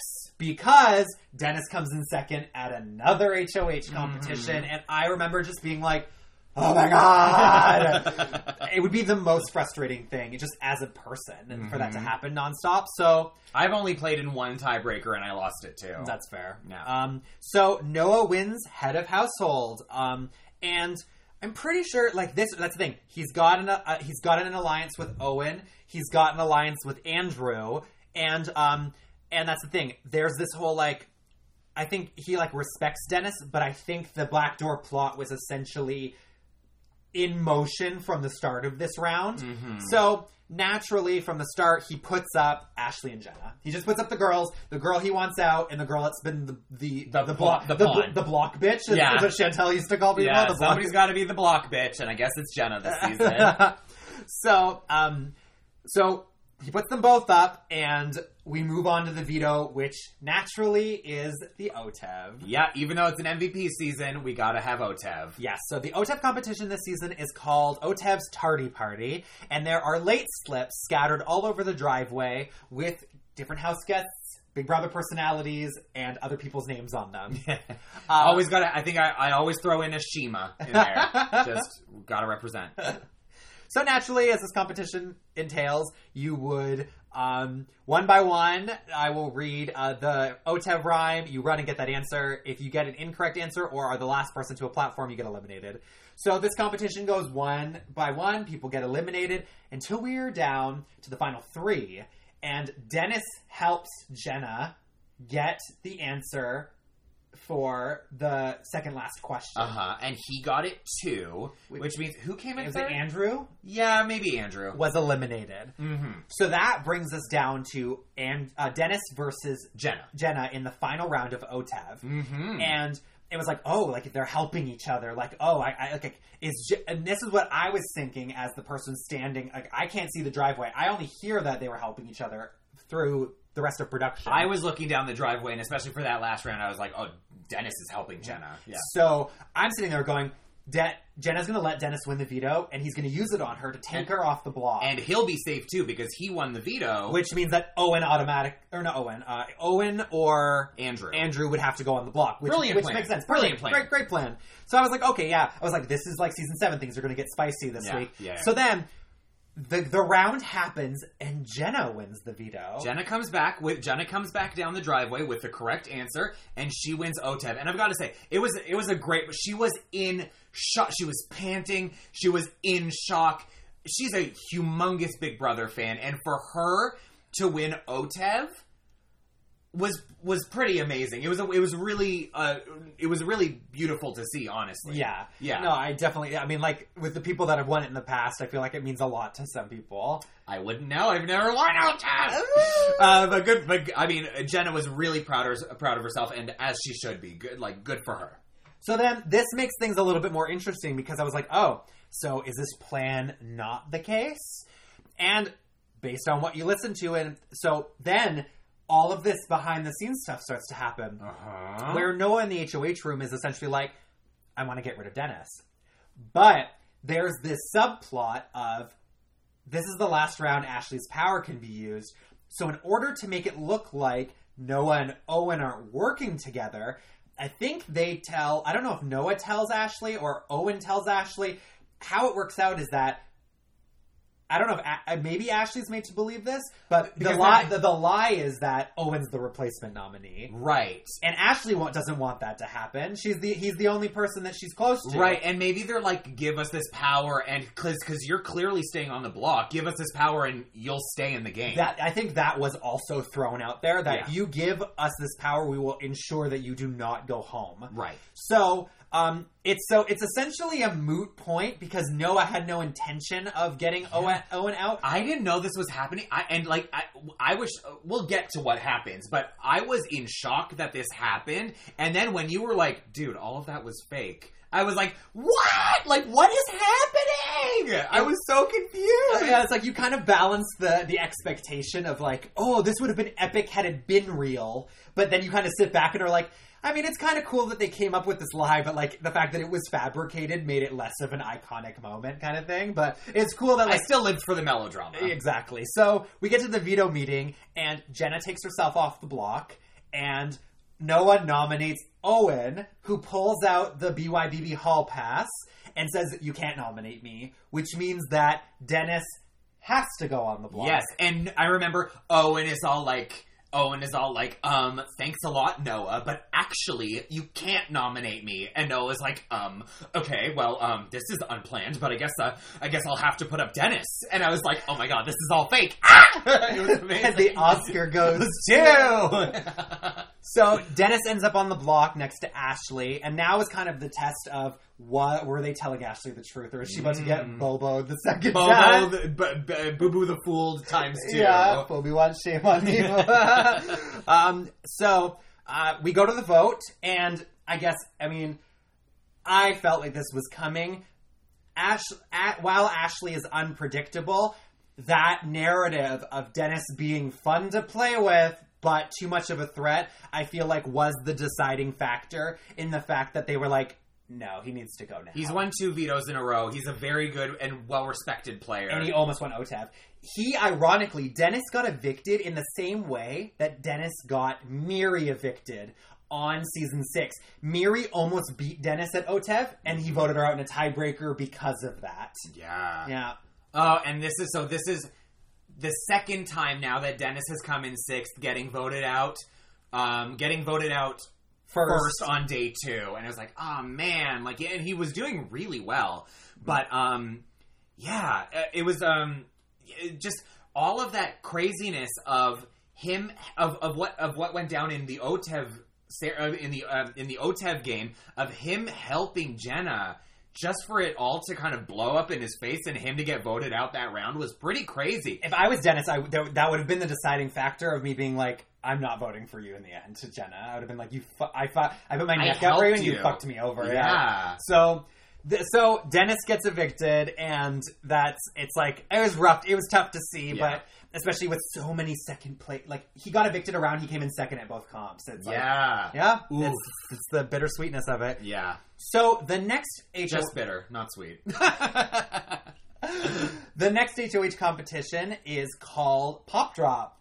This competition went through so many drafts. oh yeah, so yeah. It was originally supposed to be like on Big Brother, like the competition that uh, Jeff won on um, season 11, and I think Alex um, on um, season 18, um, Petty Alex, The yeah yeah. yeah, her. she, the blonde girl, um, she won in a double eviction night where you drop the pop cans into tubes or you drop something into at least a bottle or From a height. That's what we were going to do on the deck, and there was just too much uncertainty with whether or not people could get the stuff in whatever vessel we provided. So it was ultimately decided we watched. It was a minute to win it on YouTube. There was this competition where. Um, all of these people had a bowl filled with water in front of them, a plate floating on the water, and they had to balance pop cans on top of it while the, you know, the platform would shake and move around because it's floating on top of water.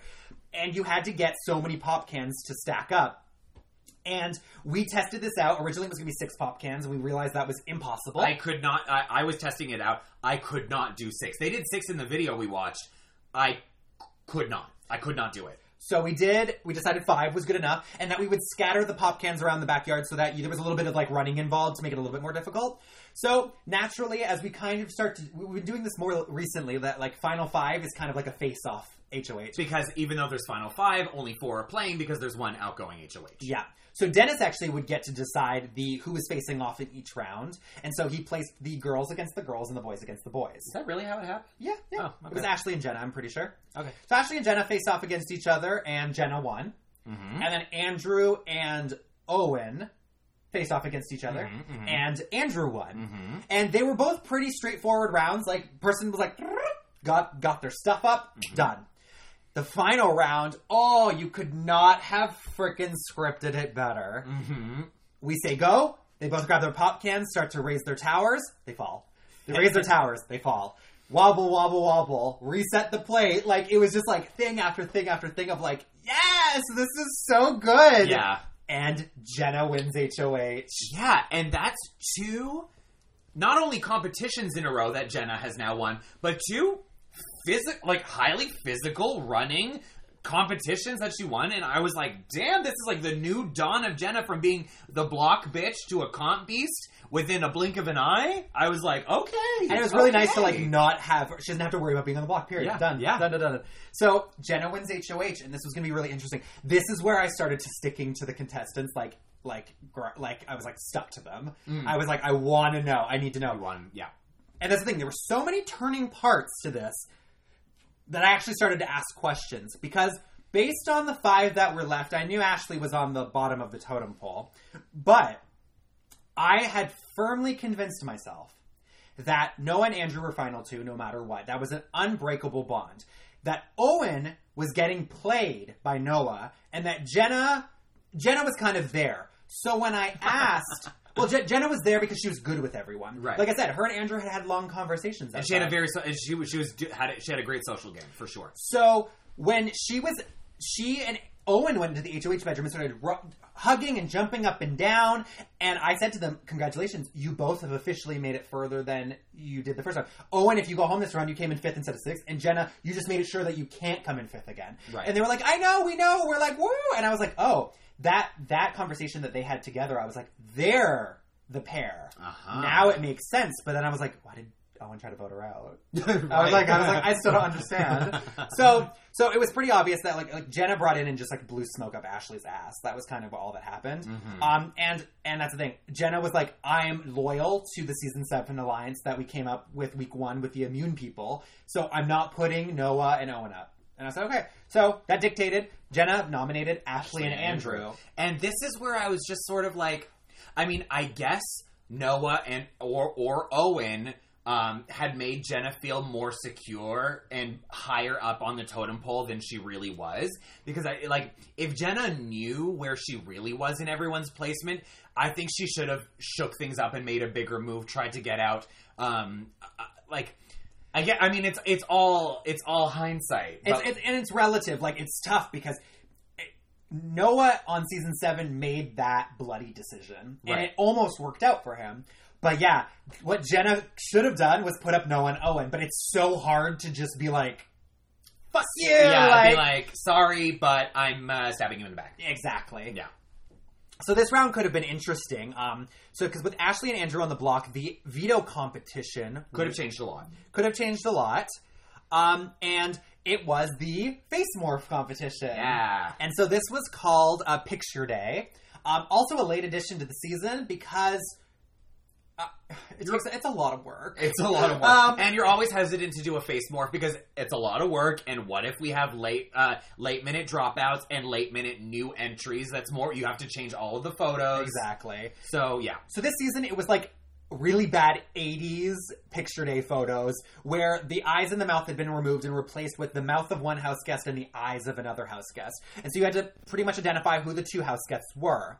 Um, one by one, you would do this comp, and you would only get to move on to the next morph once you figured out the current morph. Uh, yes. So, um, Uh, everyone, this was a hard one. Everyone struggled with this. No one was as good as the people from the past, I would say, because, especially for the fact that um, a couple people didn't finish all the morphs by the time their time ran out, and Noah thought that he did so bad because his time was so long. but Right. he actually won the competition. Well, this was the comp that Owen was just like doing it at a goddamn snail's pace. I was like, bro, you know there's a time limit, right? And actually, we should backtrack. Yeah. Owen came in third at the veto competition, Otev, because he got overzealous and picked Carly's name without listening to the clue full through. Right. So another moment where Owen, and so this was the point where I was like, Owen's like sputtering. And At I think, comps, and for yeah. me, I think he's getting played by Noah. So I was just kind of like, I had written Owen off at that point, actually, Right. as as a possible candidate for the win. ah. So the veto comp, Noah shockingly wins the veto, um, just on the final five, just like he did the first time, securing that he would not be backdoored. Not that I think that was the plan at all. But it puts him in a position this season, similar to the one that he was in on five, where he could change.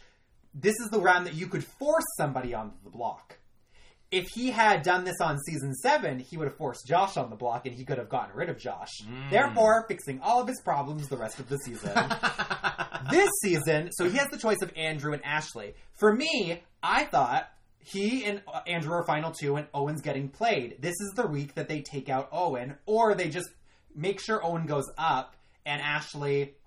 And Ashley gets voted out anyways. Right. Especially with the narrative that they tried to push the previous round of Noah trying to get Owen out. Wouldn't it make sense for the narrative for Noah to continue that, even if it wasn't a like legitimate thing? And what I found out later was that Andrew was Andrew and Noah and Owen were a final three. Right, so it right. wouldn't have mattered if they'd forced Owen onto the block because they were going to keep him no matter what. Right. So I'm surprised they didn't just do it for like the like For the show. For the show, yeah. Right. Just to really confuse people because like I was already confused at this point. Me too. Um, so uh, Noah wins the veto and actually doesn't use it. So Ashley and Andrew stay on the block. hmm And yeah, I think we were both pretty like, yeah, I think Ashley. I think, I think, I don't, I don't see why they would um, turn on Andrew out of nowhere. There were too many moving parts to decide. If if Owen had decided I want to keep Ashley and get rid of Andrew, he would have needed to convince Jenna to break the tie. There was just too much risk involved. In yeah, that. and then if you tried it and it failed, then ooh, the next round would have been dicey. exactly. So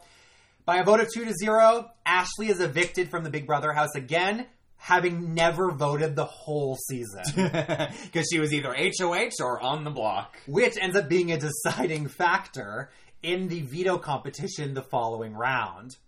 So when we move to Final Four, um, the competition is called Smack Talk. Also, a late addition to the season. I did not want to do this competition because I had to pay attention to what people said. And it means I would have had to go back and look at videotapes and make sure that things that people said weren't too obvious or predictable. Or or or boring. Boring. Yeah. And so, whatever, decided to do it anyways. um, so um, I remember sitting in the bedroom with you and Dahlia. Dahlia was like laying on the bed, and we were going over footage of what things that people said, Uh-huh. and it was things from veto ceremonies, nomination ceremonies, and evictions. Those were the three things that we could pull video from. I couldn't pull things from competitions, which actually was the original concept for the comp. Was that like smack talk that people would say during comps? But it's just too hard to pay attention to things like that. Yeah, so yeah. we pulled stuff from the videotapes that we had and wrote them down. And I remember you thinking that this was going to be a piece of cake comp. I thought this comp was super easy. Um, and also, well, like, and also, um, Jenna, all the time, those three rounds in a row that she was on the block, her, like, please save me speeches were these long, crazy, weird speeches where she was like, I'll cut like if you want to cuddle me, I'll cuddle you, and uh, if you stay, then party. And if we, I was just like, what the fuck? There are the yeah these long. I love that she went Italian all of a sudden, like, you know, if you do it, I'll save you later. No, I, I don't know. I don't know what's happening, but there was it was some. Uh, uh, yeah, I just thought Jenna had these long, weird, funny, memorable quotes, and I was just like, I don't know. I just like looking at it. I was like, this is gonna be super easy. Yeah. Apparently not. Apparently not. It was actually a good good comp. A lot of people got like there was uh, the the think the final score was like five out of seven. Maybe was the winning score. So in the end, Andrew won the uh, Final Four head of household competition, similar to the way he did on season six, Mm-hmm. That's giving right. him absolutely no power in the eviction this week. That is true. So, um, naturally, as as most HOH's Final Four do, Andrew put up the two people that he did not want to go home. Yes. So he just put up Noah and Owen, knowing that didn't matter. Everyone was on board to voting out Jenna. Mm-hmm. I was still sort of nervous about Owen getting played. I thought he was getting played, and I thought Jenna would be someone easy to beat in the final three. Um, so I and I had written him off at this point, so I was like, no. There's not. I was like, I was like, There's well, a chance that there's a chance. Owen will go home. We get to the veto competition, and uh, Jenna and Owen do okay, and Andrew is on his way to doing possibly winning, but that first fucking question, the first question, the, the veto competition is called. Um, it's called Yearbook Bulletins, and it's each page is a house guest from the season that is blacked out, so you don't know who it is, but you have to figure out who it is based on three um, most likely to uh, superlatives that apply to that person. Um, there are only seven pages, so that means that two house guests aren't actually used in the book. The first page, one of the superlatives was never voted, and everyone thought that that was Matthew or Carly. Right. They were and like- I mean, it could have been. Yeah, and so our, Andrew went through the whole book, page by page, forward. I said, You have one incorrect. He goes through the book backwards. You have one incorrect. He goes through the page forward. And I'm like, You still have one incorrect. He finally goes back to page one and goes, Did Ashley vote? And he's like, How the fuck didn't she vote? She was here till final five. And I remember being like, "Ah!" So, um, so in the end, Noah smokes everyone at this. Um, the the other times were like nine, seven, six minutes. Noah won win with one minute and fifty eight seconds. Owen finally stepped a little bit. I know. I remember he came in second. Oh, he did come in second, Owen yeah. did come in second, but um, yes, Noah smoked everyone and won the veto. So Noah wins the veto and takes himself off the block. Jenna goes up, and then it becomes more of a. I'm like, oh, yeah. Getting Owen out this week, I was like, I don't know if Noah would do that because he would lose his vote probably.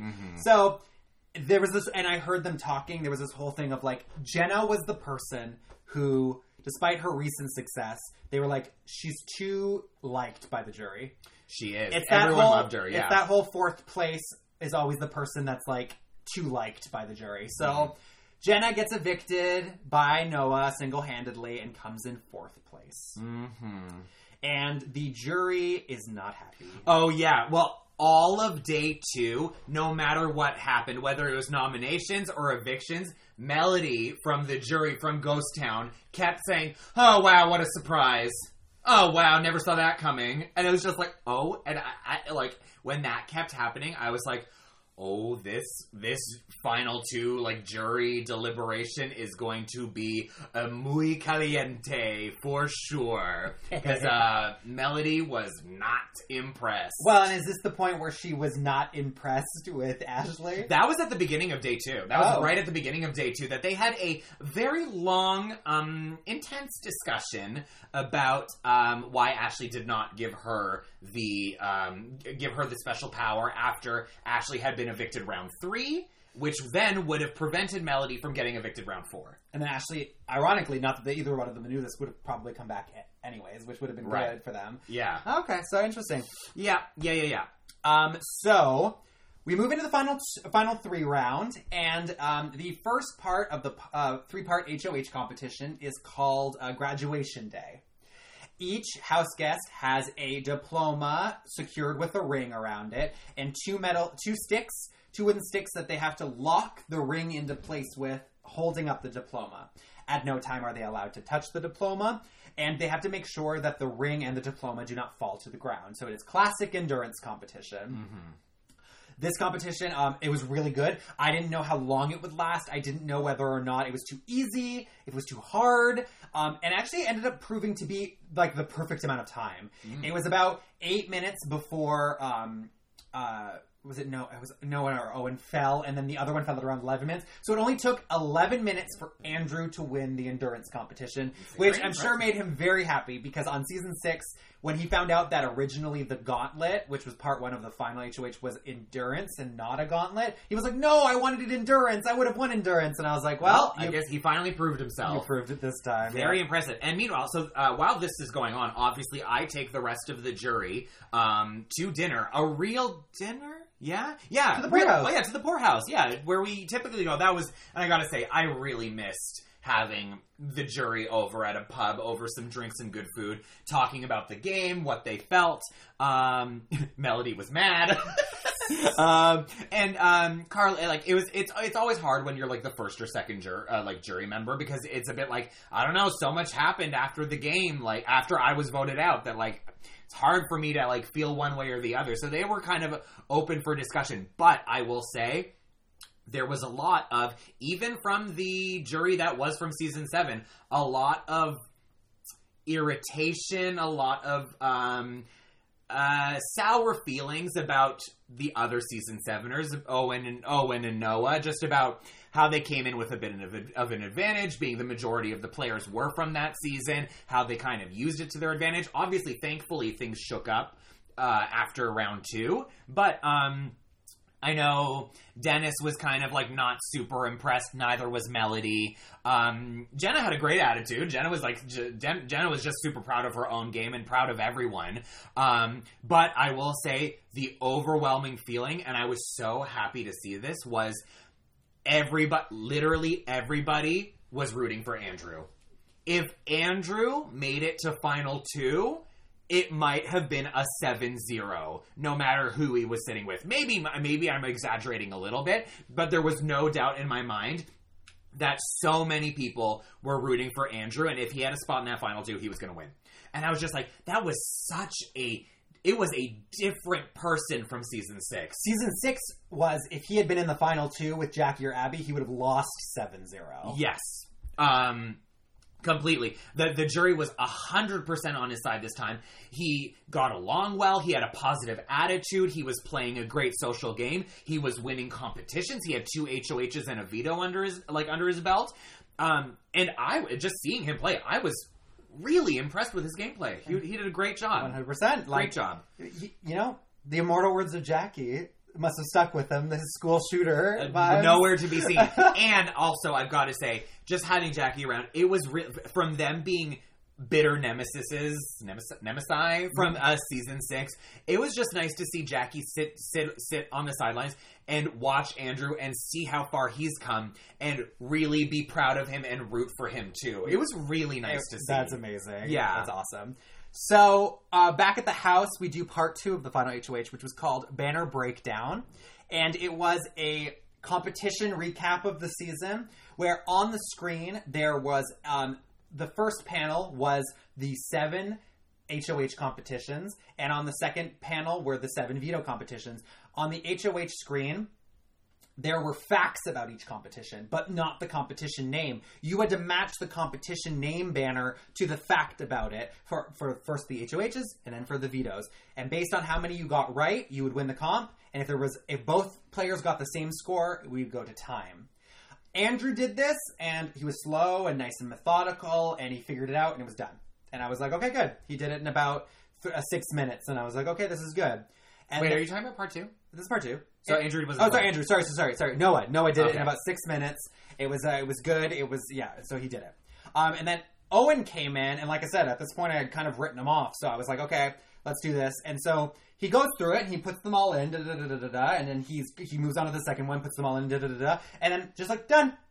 And it was three minutes, and I was like, Whoa. Andrew. I was like, Noah lost part two again. Again. I was like, the same type of competition, and he lost it to the person who I feel didn't know as much as him. But I was like, Owen. There was a there was this like subplot of like apparently Noah had helped Owen study for this, but at the mm. same time, I was like, I feel like Noah maybe was like, or Owen was maybe like downplaying his strengths in the previous Quite possibly, yeah. So Owen wins part two of the final HOH and goes against Andrew in part three. Part three is um, the jury's high school After School Club, which is a competition style um, that we do every alumni season uh, for the last three seasons at least, where there are um, different plat- themed platforms, and you have to move the house guests around on them based on the instructions you're given. Like, move the house guests who played in the first veto competition to the math club. Move the house guests who were replacement nominees this season to the science club. And you go through all the instructions until you get to the eighth one, and wherever the house guests are left, that's where you lock them in. Um, each house guest, if you did everything correctly, the house guest should be in the club that they belong in. And um, if you get the points for how many house guests, all nine, if you are correct. Um, if they're all in the right spot, you get the nine points. And if you and your competitor get all nine, then it goes to time. Once again, Andrew comes in first and does it nice and methodically. He does it, done. Owen comes in and does it and is whipping through it and is really impressing me and then doesn't move Jenna to the right thing on the seventh slide. Mm-hmm. And I'm like, it's over. He's done. He's done. And then the second last, the last slide involves Jenna. And because of that slide, Jenna goes to the right thing. So if that slide hadn't ex- existed, he would have gotten it wrong. And so in the end, they both got a perfect score, and it came down to time. And Owen shockingly wins the final HOH competition. Wow, from from from laying low to most of these comps to solidifying it right at the end. Yep. So um, I was interested. I was like, I, I assumed that.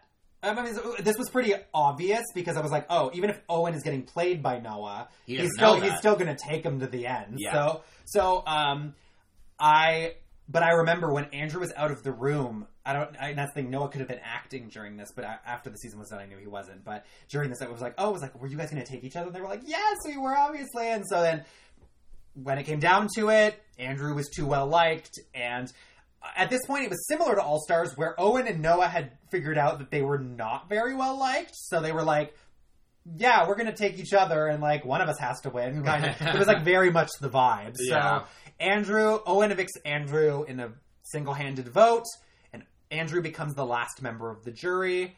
Um, which will be revealed when you get back with everybody. Yeah, so we get back, and there's a, a big feeling of nervousness and dread. I feel like we're all talk like um, I'm asking them if if so and so won and who got voted out, and it's tough to say. I feel like the jury all felt correctly that Owen and Noah were going to take each other, and it's interesting that you thought um, you thought Owen was the one getting played by Noah.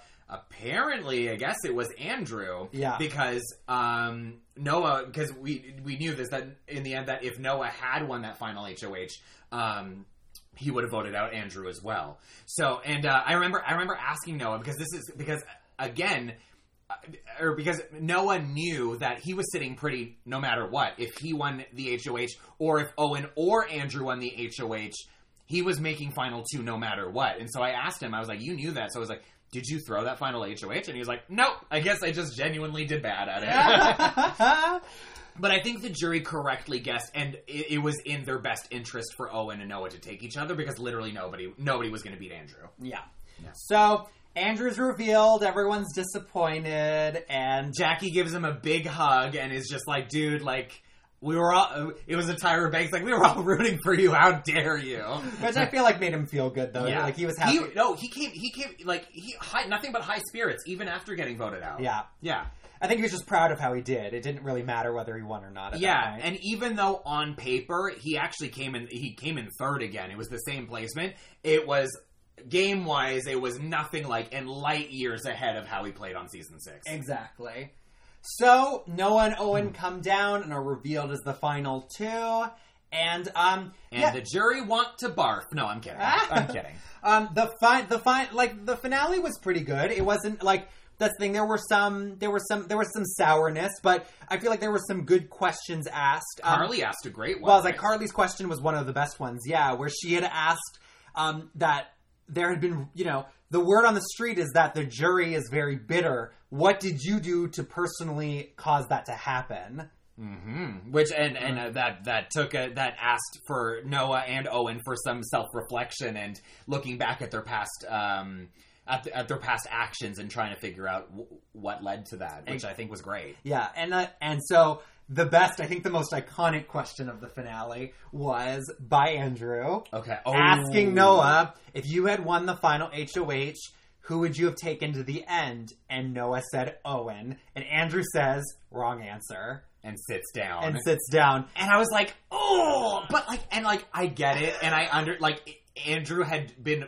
freshly evicted, like not twenty minutes before, but I I feel like maybe I'm getting a little bit too up in the clouds about this, but I feel like the truth can never be the wrong answer, Ooh. right? Well, I mean, in this instance, it didn't cost him anything, but still, Yeah. um, yeah, that was just like, I mean, that was the moment where I was like, oh. I was wrong this whole season. Yeah. I was like, it was, it was, it was, uh, it was uh, Noah that was playing Andrew. Not Owen was not being played by anyone. Like No. Owen and Noah had decided from the moment that they stepped foot in the backyard that gay alliance was real this time. it was real this time, and they were going to the end together. So, um, so that's the thing. In the end, they were really even keel across their answers. I thought they both I- did a very good job. I honestly didn't know how any. I didn't know how anyone was going to vote. exactly. Not a single. Especially person. that last one. The fact that Andrew had told Noah that he was like, "That's the wrong answer," but like you, we have we know this about Andrew was that Andrew has this dying moral code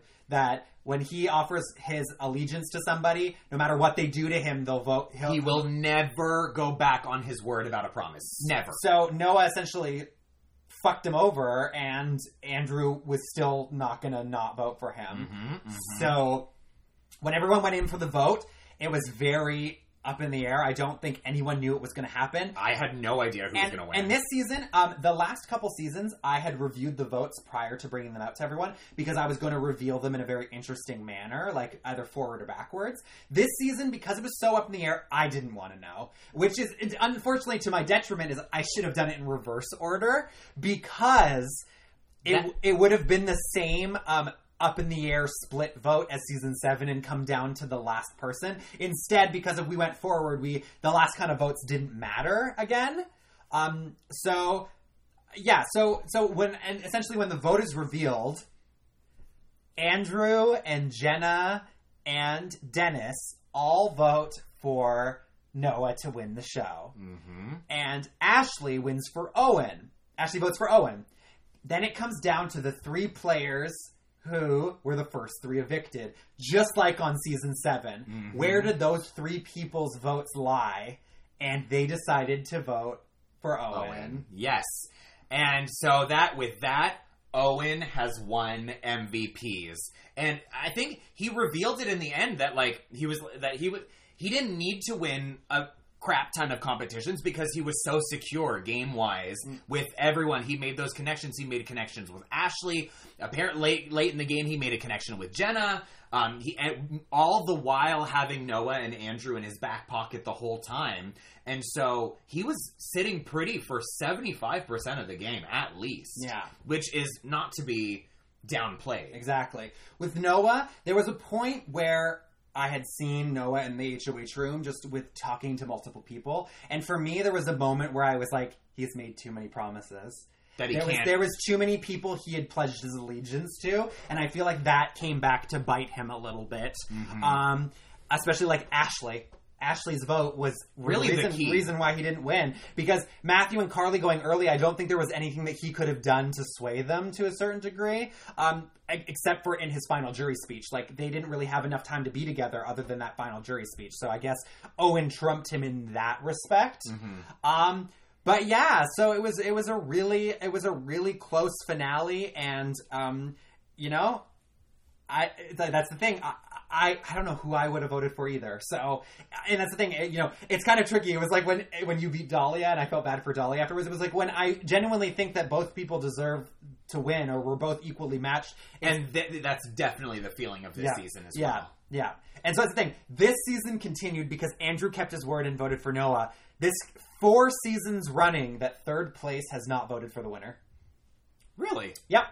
Has not happened in Hmm. four seasons. So it's very very very interesting interesting concept there. So Yeah, so Owen is crowned the MVP's champion after getting evicted shockingly in sixth place on Yes. season seven. He actually won less comps this time than he did on season seven, but that just proved that he Some you don't need if you don't need it, you, You don't, don't need, need it. it, yeah. And so he won with two HOHs and kind of like two and a half HOHs because he did win his competition, his three-parter competition, week one, and gave himself immunity. that is true. so in my records, I always kind of say he won two and a half HOHs. Uh, the fact that it was just a dice roll that meant he didn't get a head Yeah. of household Yeah. marker. Yeah. yeah. So, um, so yeah, so that brings us to the end of the season. Um, favorite comp?